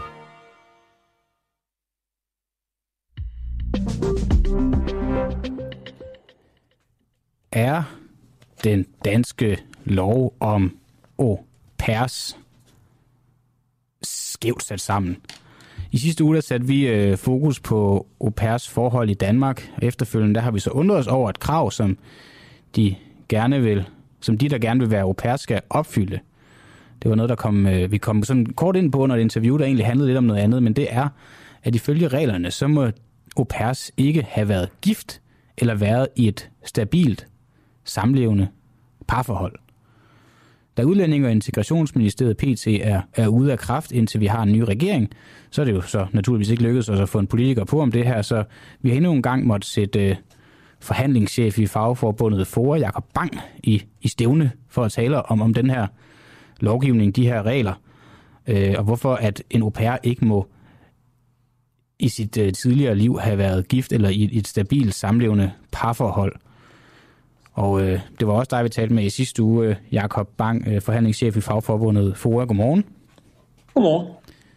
Hvor, altså, den her regel, en au pair, der har været gift, eller ifølge reglerne, så må en au pair ikke have været gift eller været i et stabilt samlevende parforhold. Hvad er logikken bag den? Det er, at au pair er tænkt som kulturel udveksling, og derfor skal de være sådan familiemæssigt ubehæftede, ikke have startet et øh, voksen- og arbejdsliv. Øh, de skal øh, være unge mennesker, som er søgende øh, på oplevelser i livet. Og hvordan kan man konkludere, at det er de ikke, hvis de har været gift? ja, altså, jeg lige vil sige, det må du spørge Birte Røn Hornbæk om. Men, men, men, jeg tror ikke, men det er jo et forsøg. Altså, ordningen skifter der i starten af 2000'erne, skifter ordningen helt karakter. Fra at have været, at unge danske kvinder tager til Paris og lærer øh, fransk kultur og sprog, øh, så bliver det en erhvervsordning, nemlig at det indre marked i Europa gør, at, at europæiske au pairer bliver betragtet som arbejdssøgende. Og så bliver, øh, og så bliver ordningen i stedet for åbnet for den tredje verden. Og det viser sig så især at være filipinere, der, der søger ind i ordningen. Så den skifter jo altså helt fra at, have være noget, der lignede det oprindelige formål med au pair aftalen i Europa til at være import af huslig arbejdskraft. Det kritiserer både FOA, men også en lang række, altså der kommer en lang række artikler om misbrug af au pair-ordningen. De arbejder for meget. Der er historier om, om fire au pairer, der bor i samme lejlighed, så tager de ud og, og leverer rengøring og husarbejde osv. Så så der er en vis kritik af ordningen, og derfor hvor allerede Birte Røn Hornbæk, men også senere minister, tager stilling til, hmm, det kan godt være, at vi har en ordning, som ligner arbejde, men vi må understrege, det er det ikke. For hvis det er arbejde, så skal den jo stoppes. Ja, men hvad synes du om den her regel med, at øh, en au pair ikke må have været gift eller været et stabilt samlevende forhold? Altså, det er i mine øjne det glade vandet. Okay. altså, dels fordi det øh, i, i adgangen til Danmark ofte vil medføre, at man lyver. Mm. Altså, at man gør sig umage for at leve op til de bestemmelser. Man skal hele tiden huske, i og med, at det er import af arbejdskraft fra den tredje verden, primært Filippinerne, så er der et økonomisk forhold, som gør, at det er attraktivt faktisk at komme til at arbejde i Danmark under de relativt dårlige betingelser, som der er i Danmark som au pair, men fordi det er værre i, øh, i Filippinerne. Og derfor fører det altså til, at, at man i flere tilfælde siger, mm, så, så, så er jeg ikke længere gift, mm, mm. så har jeg ikke nogen børn, og overlader det til, til, så, til barnets bedste forældre. Mm. Det er den ene del af det. Den anden del af det er, jamen altså, lad os nu bide hovedet af skam. Og der er tale om nogle børnefamilier i Danmark, der har brug for ekstra arbejdskraft. Det vil de gerne betale for.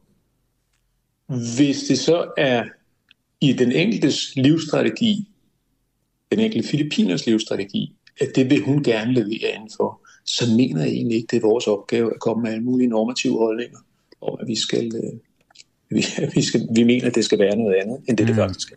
Men er der ikke nogen positive effekter af, af den her regel? Jeg er svært ved at se det. Mm. Øhm, mm. Det kommer jo an på, om man, om man synes og tror på, at man i en ordning, hvor man importerer øh, mennesker fra et relativt fattigt land, og man tror på, at det, det kan man regulere via den type regler. Det tror jeg ikke på. Nej. All right. Jakob Bang, forhandlingschef i Fagforbundet FOA. Tak fordi du lige ville være med her endnu en gang til lige at dykke kort ned i, i den her regel, og så må du have en, en god mandag. Lige mod. Tak skal du have. Ja.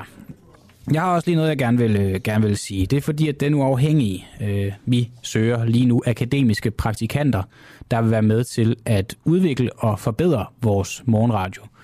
Det kan være, at du læser film og medievidenskab, statskundskab, kommunikation, journalistik, som jeg selv havde læst, eller noget helt andet, og, og mangler i stedet at være i praktik et, et halvt år her i foråret, jamen så kan du komme her ind til os på den uafhængige.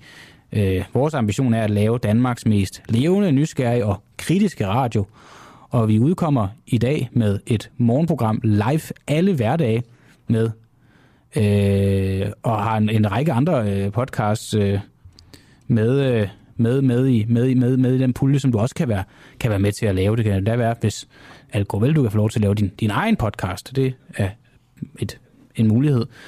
Vi mangler praktikanter i form af journalister, tilrettelæggere, somi strategi, somi strategikere og øh, producer. Og vi forventer sådan set det samme af vores praktikanter, som vi forventer af vores lønnede medarbejdere. Det er, øh, det er jo sådan lidt en, en, en, en mønt med to sider, fordi øh, vi forventer, at, at du arbejder øh, i samme grad og med samme engagement, som vi andre gør, men vi forventer, men du kan også forvente at få lov til at lave akkurat det samme, som alle vi andre gør. Der er altså ikke noget hierarki herinde. Der er ikke nogen, der er bedre end andre, eller er vigtigere, der bliver hørt. Vi har et princip om, at alle skal høres øh, lige meget, og det synes jeg faktisk, vi lever ret godt op til.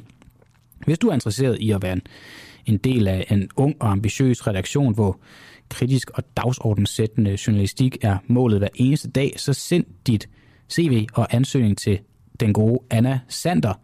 Det kan du gøre på abi den uafhængige.dk. Grunden til, at jeg siger haængige, det er fordi, at det ikke er et A, men et A og et E ved hængige. abi den uafhængige.dk. Du kan også gå ind på vores Facebook-side, hvor der er et et opslag, hvor der står nærmest det samme, som jeg lige har sagt, så glæder vi os jo bare til at, at høre fra dig, og øh, ja, du skal være så hjernes velkommen. Og udover vores kaffekampagne, så har vi også lige en kampagne mere. Vi tager sgu lille reklamer her. Øh, fordi at øh, lige nu der kan du få adgang til alt vores indhold herunder øh, blandt andet magtpartierne, uafhængige af Folketinget og Boraki og Pengedoktoren. Øh, det kan du få øh, helt fri adgang til gratis i 14 dage. Øh, hvis, du, øh, hvis du sender en sms til 1245, hvor du skriver UA, så får du et link med med tilmelding dertil, så efter det, så vil det så koste 59 kroner om måneden, men du kan altså få 14 dage gratis, og øh, jeg får en nyhed ind ad døren. Og det er jo, øh, det er jo dejligt at, at få det. Nu kan jeg også se, nu tager jeg nyheden lige om lidt, jeg kan også se, Dorit Hornemann Hansen skriver, det er jo bare billig arbejdskraft til rige mennesker. Jeg ved ikke om, hvad hun hvad hun mener, om det er også han på den uafhængige, der er rige, for så må jeg i så fald bare sige, at der tager du ud med gruelig fejl. Det er der ikke én arbejder herinde på den uafhængige, der er. Vi er nærmest lige så øh, dårligt betalt, som, som, øh, som man er på, på dagpenge. Øh, om det så er dårligt eller skidt, det skal jeg ikke kunne sige, men, men vi tjener i hvert fald meget, meget begrænset. Øh, så rige, det vil jeg nu ikke sige, vi er. Men vi har lige fået en nyhed ind ad døren, fordi inflationskurven er knækket for første gang i år. Torsdag viser dukfriske tal fra Danmarks Statistik nemlig, at forbrugerpriserne, også kaldet inflation, i november steg med 8,9 procent sammenlignet med samme måned sidste år. I oktober lå det tal på 10,1 procent, og dermed er inflationen efter 11 måneders stigning i træk båret af. Hos Danmarks Statistik selv kalder man faldet for markant. Det er første gang siden december 2021, at årsstigningen er lavere end forrige måneds årsstigning, hvilket især skyldes lavere priser på gas, elektricitet, benzin og diesel. I forhold til forrige måned lyder det videre fra, fra Danmarks Statistik. Det er jo en, en, en god nyhed, tror jeg. Altså, jeg ved ikke noget om økonomi, men at, at, at kurven er knækket, at, at inflationen øh, for første gang er knækket i år, det er jo, det tror jeg er en god ting. Jeg ved ikke, jeg prøver at køre mig selv lidt op, men jeg kan mærke, det kan jeg ikke, for jeg, jeg forstår det ikke. Øh, men nu, for jer, der forstår det, øh, tillykke med den. Vil handicappet... Nå, okay, okay, ah, jeg får så videre, at Dorit skrev det der til, til au pairs, øh, i forhold til, at det er jo bare billig arbejdskraft til rige mennesker. Jeg troede, det var vores praktikanter, vi skulle have ind på den uafhængige, øh, som bare var billig arbejdskraft til rige mennesker. Det, det beklager jeg. Det var en, en total misforståelse. Vil handicappede blive tilbudt aktiv dødshjælp, hvis det bliver lovligt i Danmark? Efter DR-dokumentaren på tirsdag skal jeg dø, er debatten om aktiv dødshjælp i Danmark endnu en gang blusset op. Blandt andet efter Ditte Guldbrand Christensen, der er forfatter, selv har muskelsvind og medstifter af det handicapaktivistiske parti Ikke Død Endnu, har udtalt bekymring for handicappet, hvis aktiv dødshjælp bliver gjort lovligt. Og øh, Ditte Guldbrand Christensen, godmorgen. Godmorgen. Hvilken konkret frygt har du for handicappet i Danmark, hvis aktiv dødshjælp bliver lovliggjort? Jamen altså, det vi ser, det er, at der er en klar sammenhæng imellem de lande, som har øh, øh, lovliggjort aktiv dødshjælp, og så den hjælp, som mennesker med handicap og syge får tilbudt. Altså, den er simpelthen væsentlig forringet. Så det er en af de øh, en af de ting, jeg frygter. Vi ser blandt andet fra, øh, fra Canada, som er seneste skud på stammen over landet, som har legaliseret øh, aktiv dødshjælp.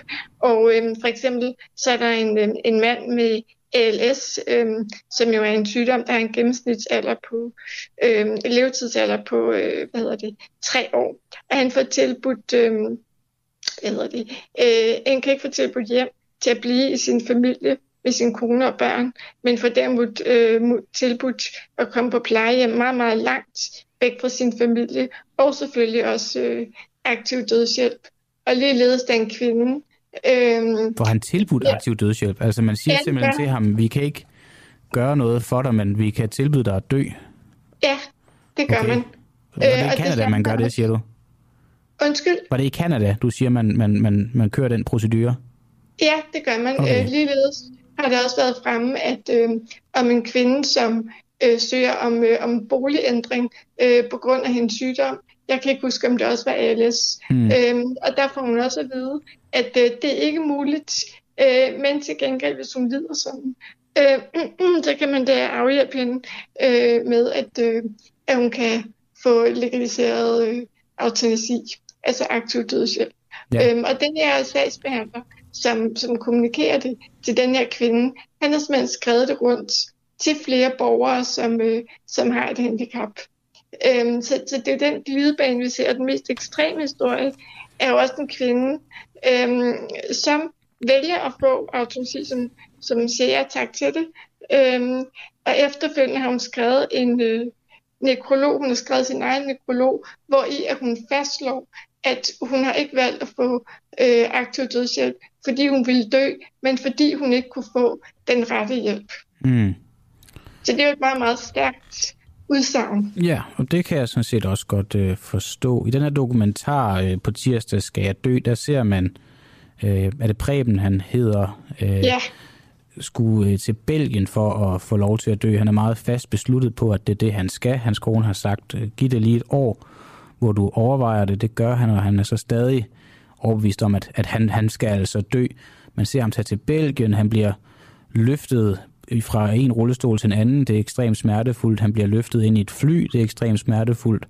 Og, og så bliver han også løftet ud af flyet igen, og bliver, altså bliver generelt løftet rigtig meget på, og man kan se, at, at det, det, det er rigtig, rigtig hårdt for ham. Og han, ham og Anders Lund Madsen har en snak, hvor han siger, at det kunne sgu være rart, hvis man bare kunne have gjort det her op i mit, i mit sommerhus. Når han nu er så fast besluttet på at dø, hvorfor skal han så ikke have lov til at gøre det i Danmark? Øhm, jamen, jeg synes faktisk, at du siger noget meget interessant, fordi det, der undrer mig, det er, når man, når man diskuterer det, nu siger du selv, at det har været meget omstændigt for at flyve, men der er ikke nogen, der diskuterer, at det faktisk er sådan, at det er meget besværligt for mennesker at flyve, altså mennesker med handicap at flyve, og måske var det det, man skulle kigge på. Det synes jeg var ret interessant. Så man skulle have gjort døden... rejse det, altså i stedet for at lovliggøre aktiv dødshjælp, så skal man gøre Nej, rejsevenligheden større for handicappet. Ja, lige præcis. Ja. At man, altså, fordi det er jo virkelig det, tingene handler om lige denne Men jeg her... tror alligevel Prebens argument vil være, at det kunne også være rigtig rart at få lov til at gøre det hjemme i egne vante, trygge rammer. Altså, en del det er, af det er den her smertefulde rejse, men jeg tror, at man fornemmer et meget stort ønske for, at han kan få lov til at gøre det i Danmark, i stedet for at skulle alt det her besvær igennem. Og der forstår ja, jeg stadig ikke, hvorfor han ikke skal have lov til det. Nej, men det der, det der er sådan i Danmark, der har vi jo taget en beslutning om, at øh, vi vil ikke gå ind og støtte selvmord. Vi vil hjælpe mennesker øh, i stedet for at yde aktiv dødshjælp. Og man kan sige, Preben, altså det, der min kritik går på, det går på to ting. Altså det ene er, at den forskelsbehandling, der er på mennesker med handicap og mennesker uden handicap.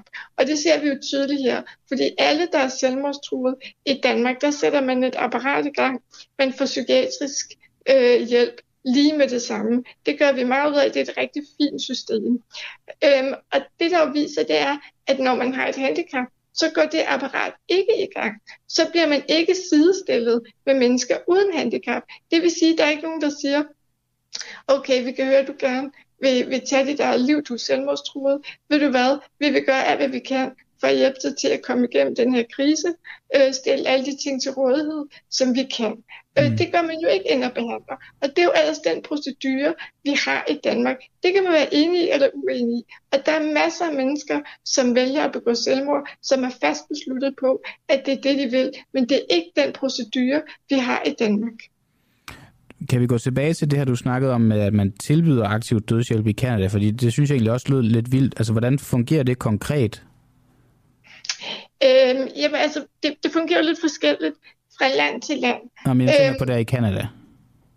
Øhm, jamen, jamen, det fungerer sådan, at når du altså for eksempel øh, søger om forskellige øh, ting til at kunne leve dit liv som menneske med handicap. Det kan være, at du har været ude for en ulykke, som Preben var. Det kan også være, at du har en kronisk lidelse, som jeg har.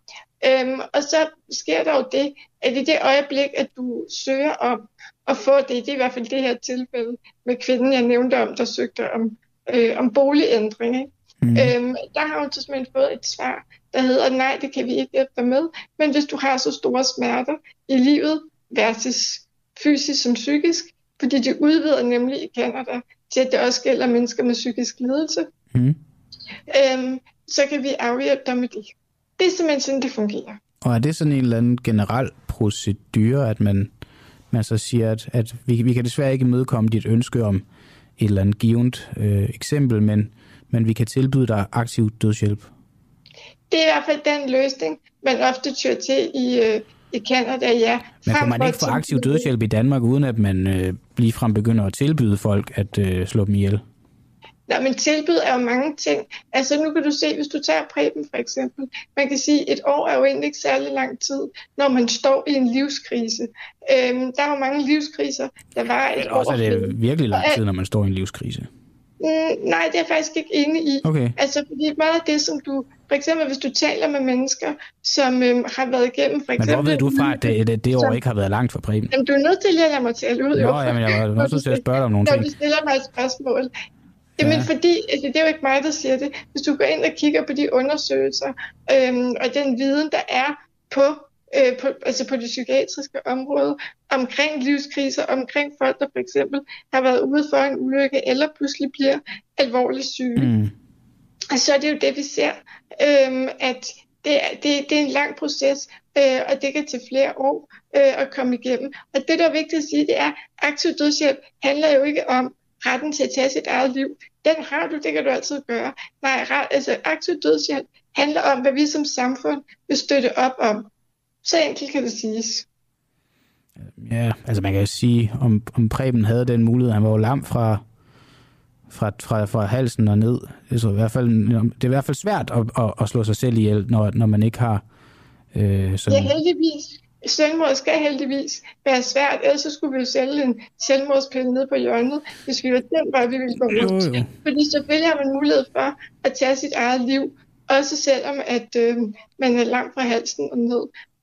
Hvis man, altså der, aktiv dødshjælp-debatten har jo kørt meget i Danmark og også været til debat i, i Folketinget og sådan noget øh, tidligere. Har det nogensinde på, på, i nogle af de situationer været på tale, at det skulle være et tilbud? Jamen, det bliver jo et tilbud, fordi det vil altid være en vurdering. Og det vil sige, altså jeg tænker, hvis du kigger i dit eget liv, så vil du helt sikkert finde episode eller tidspunkter i dit øh, liv, hvor at du har haft lyst til ikke at leve mere. Øh, det kan være i din ungdom, det kan være... Har du det? Jamen, så skiller du dig ud fra størstedelen af befolkningen, vil du siger, at, at de fleste mennesker i deres liv har haft tidspunkter, hvor de ikke har haft lyst til at leve? Ja, det siger jeg. Okay. Fordi det hvad, ved, hvad, hvad, hvad baserer du det på? Jamen, det er der forskellige undersøgelser, der okay. viser. Blandt andet er der rigtig mange unge, som har selvmordstanker. Mm. Der er også folk, som hvis de bliver skilt, øh, mister deres job. Det er ikke ukendt, at man kan nå tidspunkter i sit liv, at man har kriser, øh, hvor man har lyst til at dø. Det er jo ikke det samme som, at det er et ønske, der bliver ved, netop fordi, at man får hjælp og kommer igennem det. Og det er lige præcis det, det her handler om. Men ja, okay, men jeg, jeg er så med på det med selvmordstanker og sådan noget. Jeg synes bare, der er en forskel fra selvmordstanker og så Øh, ønsket om ikke at leve mere, men det er måske sådan lidt mere semantisk diskussion, den behøver vi ikke at tage. Men er det ikke, mm, der er vel, når man går med selvmordstanker og sådan noget, hvis man så havde muligheden for at søge om aktiv dødshjælp, så vil det jo også være en måde at få, få folk indfanget, eller man kan sige, altså blive gjort opmærksom på, at her er en, der ønsker at dø. Og processen er jo ikke sådan, at når du søger aktiv dødshjælp, så, så får du bare tilladelse til det. Der skal du igennem flere samtaler, og der vil blive forsøgt at, at, at sådan ligesom rette op på din, dit ønske, eller i hvert fald sikre sig, at det nu også er det helt rigtige for dig. Kunne man ikke undgå nogle selvmord, tror du, ved netop at tilbyde aktiv dødshjælp? Øhm, det skal jeg ikke kunne sige, at man vil kunne undgå nogle selvmord. Det jeg i hvert fald skal se, det er, at der er en klar sammenhæng i alle de lande, hvor at der er stater, øh, hvor at der er indført øh, aktiv dødshjælp, øh, og så den hjælp, man tilbyder mennesker med handicap og syge. Det er i hvert fald den øh, ting, der står fuldstændig klart. Og så er også, at øh, det bliver en glidebane, at man hele tiden udvider kriterierne for, hvornår man kan få tilbudt aktiv dødshjælp. Den norske læge Morten Horn, han har lavet en øh, antologi her øhm, i 2020 om netop aktiv dødshjælp, hvor han undersøger lige præcis det, du spørger om. Om det er muligt at lave en uh, ensidig retfærdig og forsvarlig lov, som ligesom sikrer øh, sårbare og mennesker med handicap i forbindelse med aktiv dødshjælp. Og det har ikke været muligt i nogen af de lande eller stater, mm. hvor det er indført. Okay. Dit, øh, dit øh, Guldbrand Christensen, forfatter og medstifter af det handicap-aktivistiske netværk Ikke Død Endnu. tak fordi, at du vil være med her til morgen, og så må du have en, en god mandag og en god uge. Tak, og lige måde glædelig jul. ja, glædelig jul. tak for det. Ja, det skal vi også huske. Det er jo december, så også glædelig jul til alle jer, øh, alle jer kære lyttere. Skal Danmark åbne op for flere indvandrere? Det tidligere folketingsmedlem Britt Bager sagde i sidste uge til vores podcast øh, Magtpartierne, at udlændingepolitikken langt fra er død, selvom den spillede en nærmest ubetydelig rolle i valgkampen. Og øh, det lød sådan her. Udlændingepolitik tror jeg slet ikke er dødt. Jeg tror, vi kommer til at tale meget okay. mere om udlændingepolitik øh, fremadrettet. Jeg tror, der er en ny migrantstrøm øh, på vej. Og, øh, og den gammeldags måde, vi har talt udlændingepolitik på, øh, ser jeg er død. Mm. Altså, øh, vi skal simpelthen til at finde ud af at lave en begavet udlændingepolitik, mm. hvor vi siger hjertelig velkommen til alle dem, der vil arbejde og yde en indsats, og hvor vi i langt højere grad, end vi har gjort tidligere, skiller os af med dem, der begår kriminalitet mm. og ikke vil det danske samfund. Mm. Der synes jeg faktisk, der er en stor opgave også for de borgerlige partier, som de kan øh, løse, hvis det er sådan, de sætter sig sammen. Det tror jeg kan blive et, et stort projekt. Og vi skulle have haft øh, Britt Bager med her til morgen til at, at uddybe det her, men hun er desværre meldt sig øh, syg, så det har ikke været muligt. Øhm, men til at have en, øh, en, en side af den her sag også, der har vi Michael Jalving, der er, han er jo historiker og, og borgerlig debattør, kender man ham blandt andet som. Godmorgen, Michael. Godmorgen. Øhm, hvor på det danske samfund kan vi lige nu, eller hvor i det danske samfund kan vi lige nu ikke undvære indvandrere? det ved jeg så om ikke. Jeg, nu ville jeg godt have haft Britt Bager til at uddybe det, hun, hun, hun siger her ganske ja. kort. Uh, det har været interessant at høre, ja. hvad det egentlig er, hun mener, fordi vi har jo gjort det i de sidste 30 år. Vi har sagt, ja, det er velkommen til Gud og hver mand. Uh, og det har ført en hel masse problemer med sig rundt omkring i, i Danmark på alle ledere kanter fra skole til, til alt muligt andet. Mm.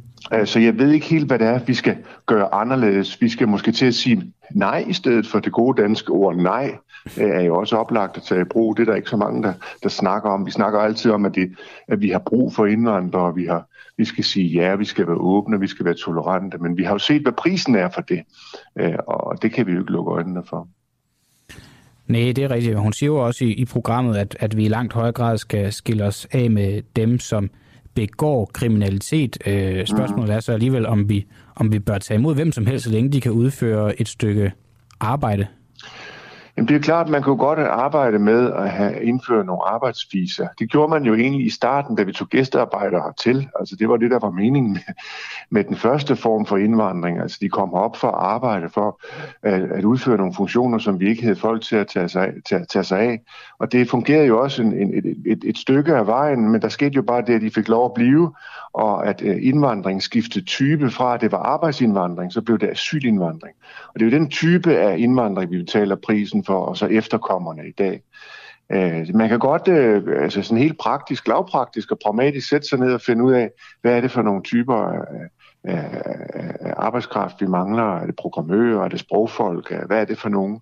Men, øhm, men det, der, der er vi jo ikke kommet til endnu, og jeg kan ikke se, hvem i, i det danske folketing, der vil, der vil arbejde for det. Det er jo altid noget med, at vi skal tage imod nogle kvoteflygtninge, eller vi skal leve op til de internationale konventioner og alt det der. Øh, men jeg hilser da øh, Britt Bager velkommen, hvis hun vil arbejde for det. Det synes jeg ville være godt, at man, man greb det lidt mere konkret og pragmatisk an. Mm.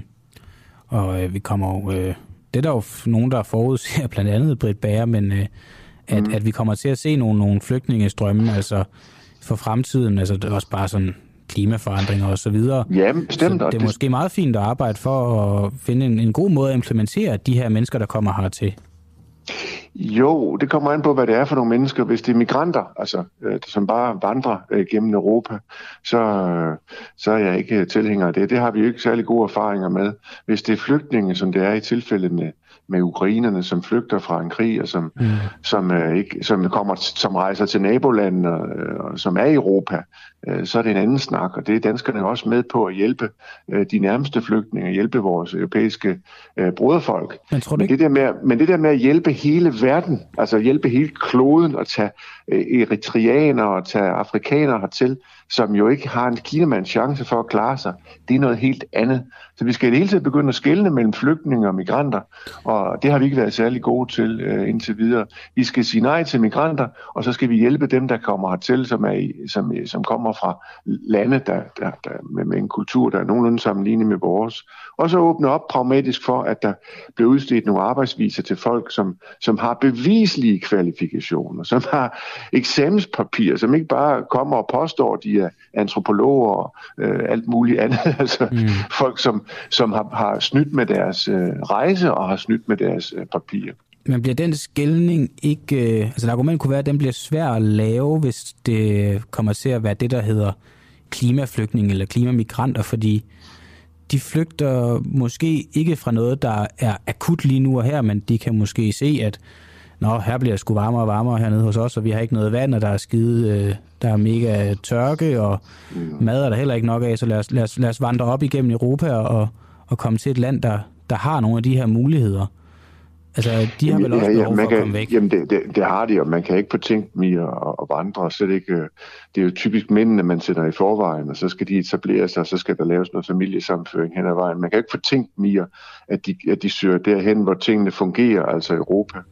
Men vi andre europæerne er jo nødt til at finde ud af at håndtere det her problem. Altså, vi kan jo ikke lukke øjnene for det. Vi er jo nødt til at skille Vi er nødt til at træ at trække nogle grænser. Øh, og, og, og hvis man gør det i dag, så, så bliver man beskyldt for racisme og alt muligt andet. Men det er jo det politiske håndværk og den politiske dømmekraft, som skal, som skal vækkes på Christiansborg og i resten af Europa. Altså, vi er nødt til at vi er nødt til at øh, håndtere det her problem, og vi er også nødt til at forsvare Europa, fordi Europa kan ikke være øh, hjemsted og hus for hele øh, Afrikas befolkning. Altså den, den øh, strøm, som allerede er i gang og har været det de sidste års tid, øh, den, den vokser kun. Altså, så vi er jo nødt til at tale om det her på en, på en mere aftabuiseret måde, mm. altså håndtere det, øh, som, som vi vil håndtere alle mulige andre problemer.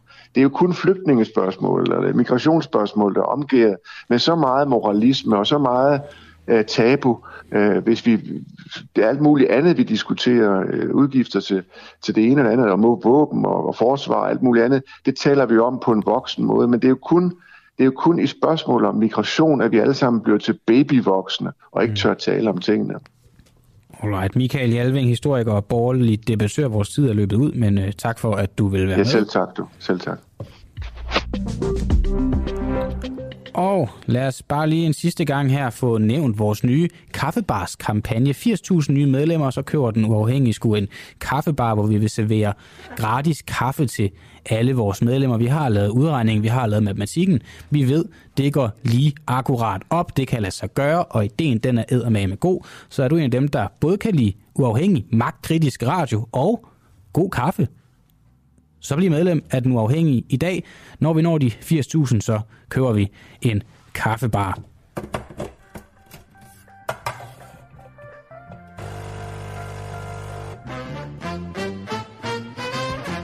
Er du også træt af stigende priser på din Cortado Kaffe svart eller din soja latte? Er dårligt ristede kaffebønder, børnearbejde og underbetalte kaffebønder et no-go? Så har den uafhængige løsning for dig – vi søger netop nu 80.000 nye medlemmer for at kunne åbne en kombineret kaffebar og radiokanal på det indre Vesterbro i København. Herfra vil vores dygtige og dedikerede journalister lange gratis kaffe over disken til alle nye medlemmer hver dag. Meld dig ind nu til kun 59 kroner om måneden og start dagen med en kop uafhængig koffein i blodet og en uafhængig morgen i din øregang. Den uafhængige, en bæredygtig bønne, et bæredygtigt valg.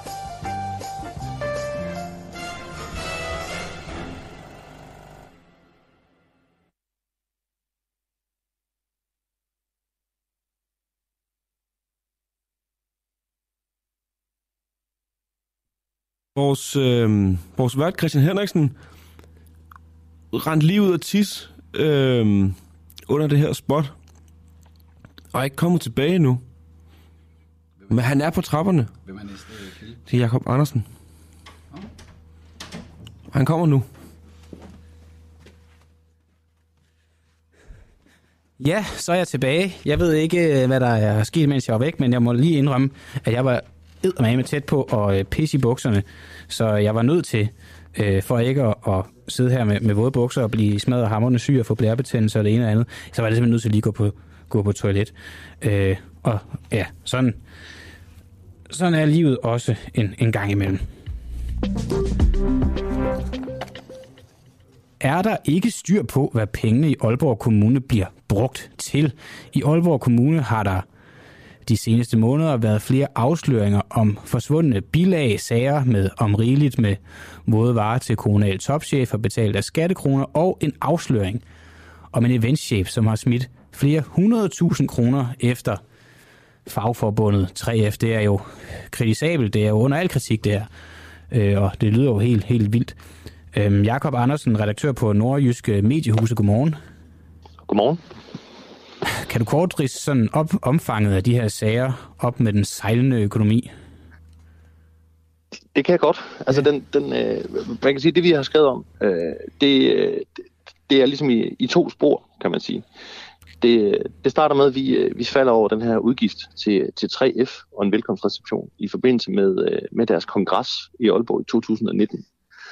Og øh, den undrede vi os over, fordi øh, vi kunne se, at, at Aalborg Kommunes eventafdeling ikke øh, ellers betaler for andre velkomstreceptioner. Og øh, i takt med, at vi gravede os dybere ned i den, kunne vi se, at der var, øh, der var, der var helt, helt vildt mange ting, der var galt, både i forhold til Aalborg Kommunes egne retningslinjer, men også i forhold til sådan generelt praksis med, hvordan man, man skal journalisere aftaler og sådan noget ting. Mm. Øhm, altså man havde simpelthen bare øh, ringet til Aalborg Kommune og spurgt, om I ville øh, støtte den her velkomstreception, så havde eventchefen og vicekommunaldirektøren sagt, det gør vi, og så er det overført øh, de her 225.000. Okay. 200, øhm, hvor meget siger du? 200? Jamen, det var, det var i 19 225.000. 225.000, det er jo også ja. en chat penge. Ja, og så sker der jo så det, øh, kommunen laver en redegørelse, som er, er meget mangelfuld i forhold til, altså, i forhold til, hvad der er sket, og så øh, ud af det blå, så sidder der øh, en, øh, en dygtig graver, der hedder Rikke, og, øh, og, og en, der hedder Lars nede i Spanien, øh, som har fundet en faktur fra en øh, velkomstreception i 2016. Mm. Øh, og så viser det sig, at pludselig Aalborg Kommune har ikke bare holdt en, men to velkomstreceptioner for 3F, stik imod egne retningslinjer. Um, og det, det er en sag, som Ankestyrelsen også synes var så interessant, at de har, de har taget den op for, for at kigge på, om Aalborg Kommune nu har brugt kommunalt fuldmagtsreglerne fordi man egentlig ikke må, må give støtte. Øh, og hvad på, kostede de den der i 16? Oh, jamen, jeg tror, nu kan jeg ikke helt huske men det, ja. der kommer også flere udgifter til undervejs, men det ender med at være på den gode side af en halv million, hvor kommunen har betalt for, for velkomstreceptioner øh, okay. på 3S. Hvor mange penge er der sådan, så samlet set tale om? Har I et nogenlunde tal på det? Øh, nej, fordi det, det, kommer også an på, hvordan man lige, hvad man lige tæller med. Mm. Øhm, man kan sige, øh, Søren Torst, som, øh, som er eventchef i Aalborg Kommune, betalte også øh, 750.000 kroner øh, til sådan et, et cirkus med udenlandske cirkusartister. Øh, det besluttede han i, øh, i samarbejde med, øh, med kommunaldirektør Christian Roslev, og det var så godt et projekt, at det, det, det skulle kommunen støtte, selvom kulturforvaltningen sagde, at de, de ville ikke støtte det længere. Øhm, det, det, kan sige, det er ikke lige så problematisk, fordi han havde sådan set øh, bemyndigelse til det. Der, der er bare flere eksperter, der undrer sig over, at man, man lader nogle, to embedsmænd træffe en beslutning, der, der koster Aalborg Kommune 750.000 kroner. Er borgmesteren involveret i det her? Nej, det er, øh, det er han ikke. Ikke sådan... Øh, ikke, undskyld, ikke sådan, at han, at, at han har været ind over beslutningerne, men, men øh, Søren Torsdag er jo ansat i borgmesterens forvaltning, og Thomas Kastrup, som er borgmester, har, øh, har jo også tætte bånd til, til 3F. Øh, vi har ikke kunnet dokumentere, at, at, at han har været inde over den her velkomstreception, men, men han har i hvert fald holdt en, øh, en tale til deres øh, kongres, både i, i 16 og, og i 19. Okay. Og øh, det er jo foregået i hans forvaltning, hvor han jo har det, det øverste politiske ansvar. Det, det har han haft i ni år. På hans vagt, men der, øh, der har man jo så øh, haft et pengeforbrug, som har været, øh, som har været lidt mystisk. Og så, ja, så kiggede vi lidt nærmere på, på Søren Torst, også eventchefen her. Mm. Og han har jo brugt altså, 100.000 vis af kroner på, på repræsentation. Øhm, og noget af det har været helt efter bogen, fordi hans job er også at få kongresser til Aalborg. Men, øh, men han er også ude at spise og, øh, og drikke på aalborgensiske restauranter og værtshuse for, øh, for rigtig mange penge. Han har været på værtshus, også siger du? Ja, han har været rigtig meget på værtshus. Okay, for, han, for øh, skatteborgernes kroner. Ja, altså han, ja. Øh, han har et, øh, et stamsted, der hedder John Bullpop, som ligger sådan lige 500 meter fra borgmesterens forvaltning, hvor han har sit kontor. Og der, øh, der har han været nede jamen, 20 gange og betale med sit øh, kommunale kreditkort. Kan han ikke have skulle lave noget kommunalt arbejde dernede? Jamen det er jo faktisk det, kommunen er endt med at vurdere, at, øh, at han skulle. Ja. Øhm, de, har, de har sat gang i en stor revision. De har haft øh, deres revisionsselskab øh, med ind over til ligesom at, at gå alle de her eventudgifter igennem. Og der har man altså konkluderet, at, øh, at de her værtshusbesøg, jamen det var, øh, jeg tror det er, øh, man, må, øh, man formoder, at det med overvejende øh, sandsynlighed er kommunalt arbejde. øhm, og man har så ikke bedt Søren Sovs om at betale pengene tilbage. Hmm. Og det er vel at mærke, selvom at udgiften er lavet, uden øh, at der er blevet gemt nogen bilag. Det vil sige, at man kan egentlig ikke se, hvad han har købt. Man kan bare se, at han har brugt 1100 kroner, 1400 kroner, 800 kroner. Det er per gang? Øh, per gang på, på John Bullpop. Okay. Og, ja, det, det, altså, det, er jo, det lyder sådan lidt komisk. Altså, øh, han er på John Bullpop og bruger øh, 800 kroner, og så, så siger kommunen, at det, det er faktisk nok øh, noget kommunalt arbejde, han har været nede og lave. Altså, har du nogensinde altså, hørt om øh, andre kommuner eller andre øh, politikere i Aalborg Kommune, der bruger værtshus til at lave øh, politisk arbejde? Nej, det har jeg ikke. Og det, det er jo selvfølgelig også derfor, det er mystisk. Altså man kan sige, at Søren Torst har jo et, et eventjob. Og jeg tror, når man taler med andre folk i branchen, jamen, så er det ikke så, det er ikke så, så underligt, at man, man lukker nogle aftaler for at gå ud og spise på, på en restaurant, og, og måske også øh, få, få et par øl efterfølgende. Men det, der, det der, der selvfølgelig er det mystiske her, det er jo, at det er jo ikke noget, kommunen har talt højt om. Altså vi har jo også øh, afsløret, at kommunens egne repræsentationsudgifter, altså det de offentliggør på hjemmesiden, øh, Aalborg Kommunes hjemmeside, jamen, de har mm. været kunstigt lave. Altså Søren Torsts øh, forbrug alene har, har, har oversteget det, som hele borgmesterens forvaltning har opgivet, de har brugt på repræsentationsudgifter. Okay. Øhm, så man, man, man har også gjort noget for ligesom at, at sige, det her det er måske ikke noget, vi, vi skal tale højt om. Det gør det jo bare endnu mere mystisk. Ja, ja det, det lyder... Øh... Altså, jeg talte med en kilde tidligere i dag, der, øh, var ret overbevist om, at, at, at han, han, kaldte, han, han sagde ikke, at Danmark var bundkorrupt, han sagde, at Danmark var subtil korrupt. Og det øh, havde jeg måske lidt svært ved at sådan, sådan helt grundlæggende at se, men der er der noget her, der lyder lidt øh, korrupt, det er så meget at sige, men i hvert fald lidt, øh, lidt mistænkeligt. Altså, der har i hvert fald været en kultur, hvor, øh, hvor man ikke har... Øh, man har ikke følt, at de her dokumentationskrav øh, har været så vigtige. Mm. Det, man har haft tillid til, at det, det går jo nok, eller sådan er det. Ja. Og jeg tror simpelthen også, at Søren Torst har været øh, altså, altså, tillidsfuld, og han er heller ikke sådan en, altså han er en, en aftale af en aftale med Søren, har jeg også indtryk af. Okay. Så selvom der nødvendigvis ikke er noget nedfældet på, på skriften, så tror jeg simpelthen nok, han, øh, han har kunnet styr på det. Det er meget Problemet godt, er bare, at, at når der nu er nogle andre, der begynder at, at kigge ham i korten, og, og Aalborg Kommune generelt, når der, ikke er, når der ikke er nogen skriftlighed, så efterlader det jo det her rum til, at man kan begynde at spekulere, jamen, når der nu ikke er, står noget om aftalen, er det så fordi, at man har haft nogle, nogle slette hensigter, eller er det bare tjusk? Alright. Øh, vores tid er desværre øh, løbet, øh, løbet så småt ud, men Jakob Andersen, redaktør på Nordjyske Mediehus, tak fordi at du øh, vil øh, rulle, rulle lidt af det her ud for os her til morgen, og så må du have en god dag. Jamen, øh, det var så lidt.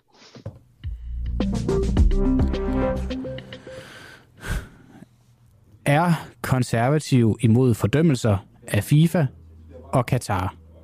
For et par uger siden stemte EU-parlamentet om to kritiske forslag til henholdsvis Katars kafala-system og FIFAs undertrykkelse af One Love-armbindet. Begge afstemninger stemte Pernille Weiss imod. Jeg kan lige fortælle, at det man stemte om, det var, om EU skulle opfordre til at afvikle resterne af kafala-systemet. Og øh, det var det ene forslag, hvor Pernille Weiss stemte imod. Og det andet forslag, det var, for, at FIFA eller øh, EU skulle fordømme, at FIFA ville undertrykke One Love armbindet. Og øh, den, øh, den, den gik ikke igennem, og Pernille Weiss stemte heller ikke, ikke for. Og kafala-systemet, det er jo det er jo det her system, der blandt andet er med til at muliggøre det, vi kender lidt som, som sådan moderne, moderne slaveri. Og Pernille Weiss, medlem af Europaparlamentet for Konservative. Godmorgen. Godmorgen. Øh, vil du gerne afvikle, eller have afviklet kafala-systemet i Katar? I den resolution, som øh, vi snakker om, så er der henvisninger til, at øh, Kabbalah-systemet er øh, meget gammelt øh, og ikke er i overensstemmelse med øh, de internationale øh, konventioner og rettigheder og, og anbefalinger for øh, arbejdstagervilkår. Øh, om det skal afvikles eller moderniseres, altså nu snakker vi jo om et land, der ligger uden for EU. Og der er der allerede i resolutionen Udover det forslag, som øh, Venstrefløjen gerne ville øh, have, at vi skulle stemme for. Øh, meget tydeligt sagt, at øh, det system, de kører efter, det kan vi ikke acceptere, det kan vi ikke lide så, så jeg stemte ikke for deres konkrete forslag, som Venstrefløjen kom med, og det er jo det, vi snakker om nu. men det betyder jo ikke, at jeg ikke synes, at kafala-systemet er forkert, og derfor stemte jeg jo også for hele resolutionen sammen med hele min gruppe i øvrigt, hvor jeg gjorde det. Men hvis du synes, systemet er, er forkert, hvad holder dig så tilbage fra mm. at stemme for, at EU skal opfordre til, at det bliver afviklet? Det, det er lidt sjovt, fordi nu har jeg også hørt, at I har snakket med uh, Niels Fuglsang, og jeg synes sådan set, at, uh, at han forklarer det ganske godt, at mm. uh, når man laver en, en resolution i Europaparlamentet, så sker der ofte det, at, uh, at venstrefløjen gentager uh, delsætninger, og giver dem lige en ekstra tand til, øh, for at de så bagefter kan sige til deres vælgere og deres støttere, se, vi lavede et konkret forslag om lige præcis det her, og det stemte selvfølgelig vi selv for, men det var der nogle andre, der ikke stemte for. Det er sådan en, en principiel ongoing debat i, uh, imellem europaparlamentarikerne. Hvornår øh, kan man rent sagt øh, sige, nu har vi sammen lavet en resolution, vi står inden for teksten, den siger det, den gerne skal så behøver nogen ikke at lave en, en, en one-liner, øh, bare for lige at gentage den en gang til. Så øh, min gruppe havde besluttet sig for, at vi stemmer ikke for, for det, som, øh, som Venstrefløjen kommer med, der skærer ud i pap, øh, at man gerne vil have det totalt afviklet.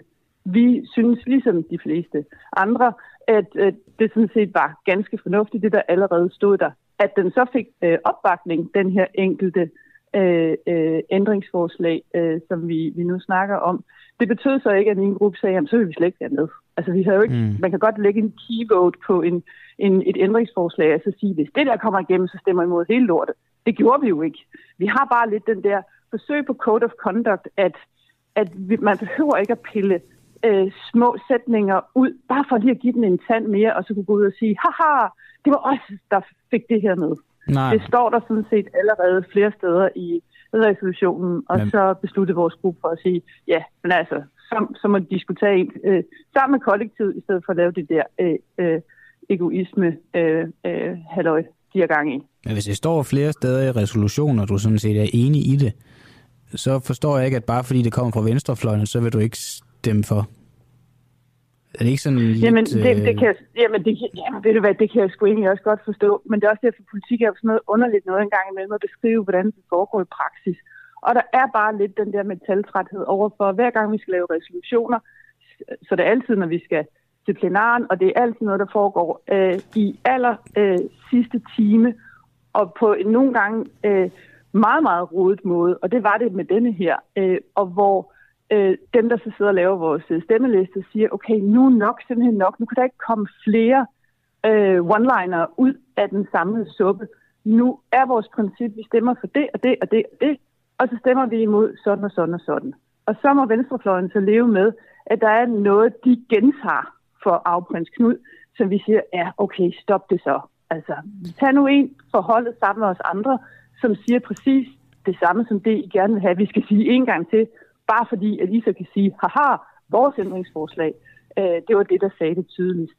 Altså, Men du hopper da lige i venstrefløjens fælde. Hvis, hvis deres formål det ja, ja, er at sætte det her frem og få dig til at stemme nej, det har du jo så gjort. nej, fordi jeg, ja, jeg stemte nej på den, øh, på det ene lille bitte Jamen, du siger, de vil gerne have det frem, og de vil gerne hele, lave sådan en, øh, en, øh, en enkelt sætning øh, her for, for, ja, for at få udstillet. Nu, nu det lykkes jo så for dem. Ja, Ja, ja, men altså, vi stemte jo for det hele alligevel, så jeg har jo stemt for den i sidste ende. Jo, men du, hvorfor, hvorfor, det, hvorfor stemte du så ikke også bare for her? Fordi nu er du hoppet i deres fælde. Og, ved du hvad, min loyalitet, du, går, den, prøver, du går ind for det, siger du jo. For det første, fordi, Må jeg godt sige noget? Ja, okay. fordi for, for det, fordi at, at det, det allerede står der. Og fordi min loyalitet altså er større til, til min politiske gruppe, end det er at lade mig drive rundt i managen af venstrefløjen. Der er jo aldrig rigtigt, øh, når det kommer til stykket, gider at være med til at løse problemer, når, når, når, der sker, når det skal gøres det seje træk, når man i handelsaftaler, samarbejdsaftaler osv. skal prøve at få de her stater, som ligger langt væk fra EU og langt væk fra måden, vi laver det, det europæiske øh, arbejdsmarked på, øh, virkelig skal skubbe i den rigtige retning. Så helt ærligt, altså, det lever jeg faktisk rigtig fint med. Øh, også at, fordi jeg vil gerne være med til at påvirke den, det politiske klima og, og det, som borgerne ser, vi laver i parlamentet af, at vi render ikke rundt og driller hinanden, selvom det er december måned, med at rive sætninger ud af den store sammenhæng, bare for lige en gang til at kunne have noget øh, at drille andre med af mm. ens kollegaer. Det er simpelthen ikke, øh, det spilder vores politiske tid, synes jeg talt. Er det, er det vigtigere for dig at tage afstand til venstrefløjen, end at tage afstand til kafala-systemet? Jamen, det er jo ikke det, jeg gør, fordi det, jeg tager jo allerede afstand til fra kafala øh, på Jamen, du kunne jo have taget endnu mere afstand øh, her. Mm, Men det valgte du ikke at gøre, fordi at du ikke bare, vil hoppe i... Du hoppede så alligevel lige fælden. Jeg forstår ikke, jeg forstår ikke din argumentation, Pernille. Og det er godt vel bare mig. Men du siger, at du vil ikke hoppe i deres... Øh, ja. Du vil ikke komme med på den der. Det gør du jo så, fordi du stemmer nej. Men hvis du nu bare havde stemt ja, så havde du for det ja, første taget endnu mere... Hvis, du, for, hvis du nu bare havde stemt ja, så havde du for det første taget endnu... Nej, jeg var ikke lige færdig. Jeg var ikke lige færdig. Nej, jeg var ikke lige færdig. Hvis, hvis, hvis du nu havde stemt ja til at tage afstand til kafale-systemet, så var du ikke hoppet i deres fælde, og det havde også set bedre ud, og du havde været en del af den sag, du siger, du allerede i forvejen kæmper, så jeg forstår ikke stadig, hvorfor det er, du har stemt nej. Fordi det lyder til, at det bare var for at tage afstand til venstrefløjen. Jamen spørgsmålet er, hvem der skal... Ja, men spørgsmålet er, det der med, om det ser pænere ud. Ja, der er en del af mine kollegaer ved ved en, en gammel hat på, som bare har stemt for det, fordi de orkede simpelthen ikke at tage den diskussion, som jeg tager nu af, at der er simpelthen grænser for, hvor meget man kan klippe en resolution i stykker, bare for at sætte sit eget fingeraftryk på en af sætningerne, og så kunne drille andre med at sige, at hvis du ikke du stemmer for min sætning, så er du imod det, den siger. Og, og, og den kamp, den vil jeg nogle gange godt tage, fordi jeg bryder mig ikke om, at vi rent udsagt spilder vores politiske kapital på at lave resolutioner, som bliver splittet i, i alle mulige tusind retninger, i stedet for at vi siger, okay, som en, en samlet flertal, og det var jo sådan set den resolution, der var på vej, der siger vi allerede det her, blandt andet kafala-systemet, som, som vi nu siger, og, og, og, og det kan vi ikke gentage. Det bliver ikke bedre af, at vi gentager det en gang til. Men der har Venstrefløjen så en anden øh, taktik øh, på det her, fordi de gerne vil nogle gange kravle op på den meget, meget øh, høje hest, og så kunne pege fingre af andre, der sådan set mener det samme som dem, bare ikke på deres fasong. Mm. Så ja, du kan godt synes, at det ser underligt ud, men du kan også omvendt måske overveje at give os, der tør det, inklusive Socialdemokratiet for Danmark i denne her omgang, øh, et skulderklap for, at vi prøver også at gøre tingene en lille smule mere enkelt, og også leve med, at nogle gange så mener vi alle sammen noget på samme tid, og der behøver man ikke at lege, lege libero og klippe noget ud, bare for at så kunne uh, lege drillenisse. Altså, det er demokratiet, vi snakker om. Det er ikke bare for sjov skyld, det her. Nej, det er også rigtigt. Men øh, okay, så øh, skulderklap, det ved jeg ikke, om jeg, skal, om jeg hverken skal eller kan give. Nej, men nej, jeg kan i hvert fald godt, det, det overveje. jo, men, det skal jeg gøre. Men, men kan du så ikke prøve at komme med nogle flere eksempler på, at det her det er sådan en eller anden form for strategi, venstrefløjen kører?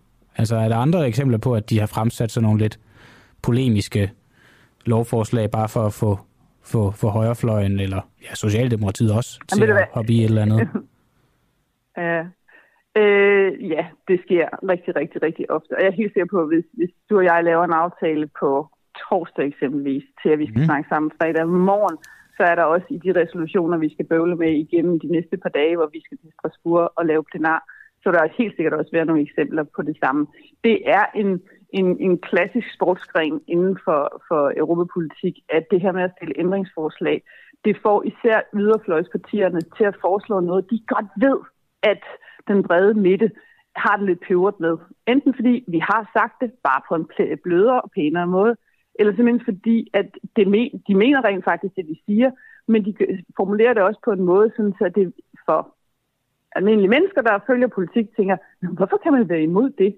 Jo, det kan man så af nogle hensyn eller nogle argumenter, som er lidt mere kompliceret. Altså, politik bliver i øjeblikket ødelagt af, at vi skal helst køre med så lavt et ligestal som overhovedet muligt. Øh, og derfor så kommer de komplicerede nuancer, de diplomatiske nuancer, de kan have, det, har det sgu lidt svært i øjeblikket. Men ja, der er talrige eksempler øh, på, på den slags øh, drillerier, hvilket er rigtig ærgerligt, fordi på den måde så, så ødelægger man også resolutioner som et instrument for, at vi i parlamentet kan sende nogle meget, meget vigtige budskaber, og ikke en hel masse budskaber, der nogenlunde siger det samme. Øh, jeg sad selv med en resolution i sidste plenar omkring øh, diabetes, hvor der var to ændringsforslag, som øh, jeg på mig af min, af min gruppe øh, stillede frem i forhold til, øh, til, hvad der var vigtigt for, at vi kan få mere diabetesteknologi, bedre diabetesmedicin osv. til flere borgere, fordi det er et kæmpestort problem. Øh, så der stillede vi et par vigtige øh, ændringsforslag, som også peger på, hvad er det, der skal til, for at vi får økonomien og innovationen til, at det kan lade sig gøre. Det var der så nogle andre, der blev sure over, og det, ja, det har vi så en, en, en politisk øh, drøftelse af, både før, under og efter, og det hører med til det at, at lave politik. Mm. Ja, resolutioner, det er jo sådan, det er sjovt, fordi det er både et værdifuldt redskab til at kunne sige til kommissionen, og nu I sidder her og forbereder et eller andet tiltag, for det er jo det, der er deres opgave. De får nogle politiske signaler fra Europaparlamentet via resolutionerne. Øh, så det er ikke helt ligegyldigt, hvad vi siger. Vi skal også bare nogle gange passe på, at vi ikke kommer til at, at, at, at udvande det instrument. Øh, og det synes vi rent faktisk, at, øh, at Venstrefløjen gjorde på den her med, øh, med FIFA og, og verdensmesterskabet. Fordi så bliver det bare sådan, som man også siger om de her resolutioner, ja, det er sådan nogen, du kan tørre bagdelen med. Altså, fordi det er jo bare et stykke papir, ikke? Altså, med en hel masse holdninger. Det er jo ikke lovgivning, det er bare signaler. Mm. Så i det, i, det, i, det, i det spillerum, der befinder vi os, og det må vi nok et eller andet sted leve med. Og netop tage diskussionerne, derfor vil jeg også gerne snakke mere om det, fordi ja, ja. Altså, der er jo ikke noget, der er sort og i politik. Øh, det er jo et spørgsmål om, hvordan man bruger ord og også en gang imellem øh, laver en afstemning. Men det synes jeg også er øh, spændende, og nu, nu sagde du selv det her med, med at vi kunne, vi kunne dykke ned i det på fredag. Hvis, øh, hvis du har lyst til det, så vil jeg gerne øh, dykke ned i nogle af de her eksempler med dig på fredag, fordi det der... Os se, hvad der er. Vi ved først i aften, hvad der kommer ja, ja, af særlige resolutioner. Jo, men så lad os, lad os ja. snakke ved torsdag om det. Øhm, jeg forstår mm. nu, altså, ja, det er bare lige, det var også, hvad jeg ikke skal sige det, men jeg forstår bare stadig ikke, altså, I hopper jo bare i fælden. Altså, det, hvis, hvis, hvis I er så trætte af det her, så bare stem, for, Jamen, det, kan du, det samme kan du da også sige til, prøv at det, det samme kan du da også sige til, øh, til Venstre og radikale Venstre, som, som stemte for enhedslistens øh, forslag, at de hoppede i fælden. Fordi nu danser de efter deres pibe, fordi de ikke tør, og som os andre at sige, det der, det, det, der er budskabet i det her ændringsforslag, det står der allerede, så stop nu yeah. det der med at brygge mere ud af suppen. Ja, men jeg forstår det godt. Jeg synes bare, det, det kommer bare til at lyde som om, at de er trodsige, bare for at være trodsige, for ikke at at gå med på deres leg? Jamen, jeg er trodsig på, jamen, prøv at, jeg er trodsig på demokratiets vegne. Jeg er mm. trodsig på, at vi skal være, også passe på, at vi ikke bare laver papirsflyver og, og, og drillenæsseri øh, hele året rundt ja. på det her, bare for, at man så kan kravle på den høje hest helt ude på yderfløjen, hvor man aldrig nogensinde kommer helt i nærheden af at være med til at løse problemerne. Øh, at, at det er en uskik simpelthen. Altså, det er fedt, vi har yderfløjene, fordi de skal nogle gange tingene lidt skarpt op, men mm. så må der også være respekt for, at vi andre siger, ja, ja, fint, vi har hørt, hvad I sagde, men, men, og det I gerne vil, det er vi andre sådan set i gang med. Vi gør ja. bare arbejdet. Alright. Pernille Weiss, medlem af Europaparlamentet ja. for konservative. Tak fordi, at du ville være med, og jeg synes, det var en, øh, en, en, en hyggelig snak trods alt. Så, øh, så god dag til dig, og vi er vi snakkes Jamen, det var det. Jamen, det vil jeg glæde mig til, og ellers så må du have, og det må I alle sammen have en rigtig fantastisk mandag og december. Tak skal du have. Mm. Ja, det var... Øh, blev det for hyggeligt? Det ved jeg sgu ikke. Jeg synes jo stadigvæk, de bare hopper, øh, hopper med på deres, på deres leg og falder i fælden. Og helt ærligt, hvis det var, at man hårdnakket gik ind for at få afskaffet det her kafala-system, og samtidig ikke ønskede at lade venstrefløjen udstille en, så forstår jeg stadig ikke argumentet for så ikke bare have stemt for. Og så havde venstrefløjen ikke noget på en, om man øh, kæmpede den sag, man, man gerne vil kæmpe. Men, men det var det, der kom en, en længere snak ud af. Og måske, hvis det er interessant, det ved jeg ikke, om det er, det kan også være bare mig, så kunne vi jo fortsætte, når vi snakker med Pernille igen på, på fredag. Men vi begynder også at nærme os øh, slutningen af, af det her program. Jeg håber, at I har haft en, et par, et par øh, timer, der har været gode, at I, at I er blevet klogere, eller at I har I kommer til at tænke. Altså, det er også det der med at sige, at folk skal blive klogere, det kan sgu godt lyde lidt arrogant. Øh, fordi det er jo ikke, fordi vi som sådan går ud fra, at vi, vi ved mere end jer. Jeg kan huske, dengang Asger han var chefredaktør her på Den Uafhængige, så, så sagde han, at vi jo i virkeligheden bare, os journalister, nogle, nogle nemlige bud. Vi, vi leverer en vare, og vores egen sådan evner og, og magt i det her er jo ikke det vigtige. Det vigtige er bare, at vi forstår og videreformidler den. Så, så den del håber jeg er, er lykkedes i dag. Jeg håber, at I, I har fået, hvad, hvad I nogenlunde kom efter. Vi sender jo igen i morgen. Vi sender alle hverdag.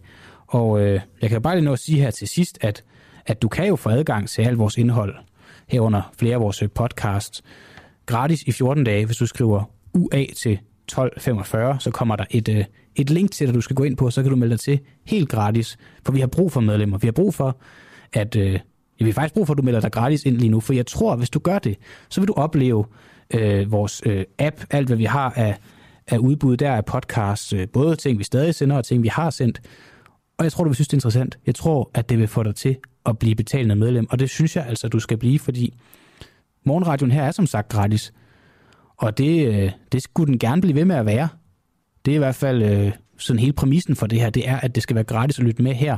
Men det er det jo kun så længe, der er, er penge til, til, til at sende for. Altså, jo, løn koster en ting, udstyr koster, deldus med også en ting, og jeg ved ikke, om I, I har lagt mærke til det, men nogle gange så, så, så driller teknikken, det er hverken teknikernes skyld eller nogen andre mennesker, det er bare fordi, at, at det er det, vi har på det her skrabede budget, og, og nu er det også ved at være, være nok af mig, der, der sidder og, og græder over, hvor, hvor, hvor hårdt vi har det, fordi i bund og grund, så har vi det jo ganske godt i det her land, og selvom at vi, vi er kommet omkring nogle emner i dag, så synes jeg jo stadigvæk billedet af, at vi er en, en, en gruppe danskere oppe i Norden, der, der har det fint, stadig eksisterer og, øh, og holder. Jeg vil sige tak, fordi du lyttede med. Redaktør på det her program, det var Peter Svarts og Christoffer Poulsen. Poulsen sad også i regien, og ved teknikpulten der sad Oliver Nubbenau. Klokken, det er nu 9.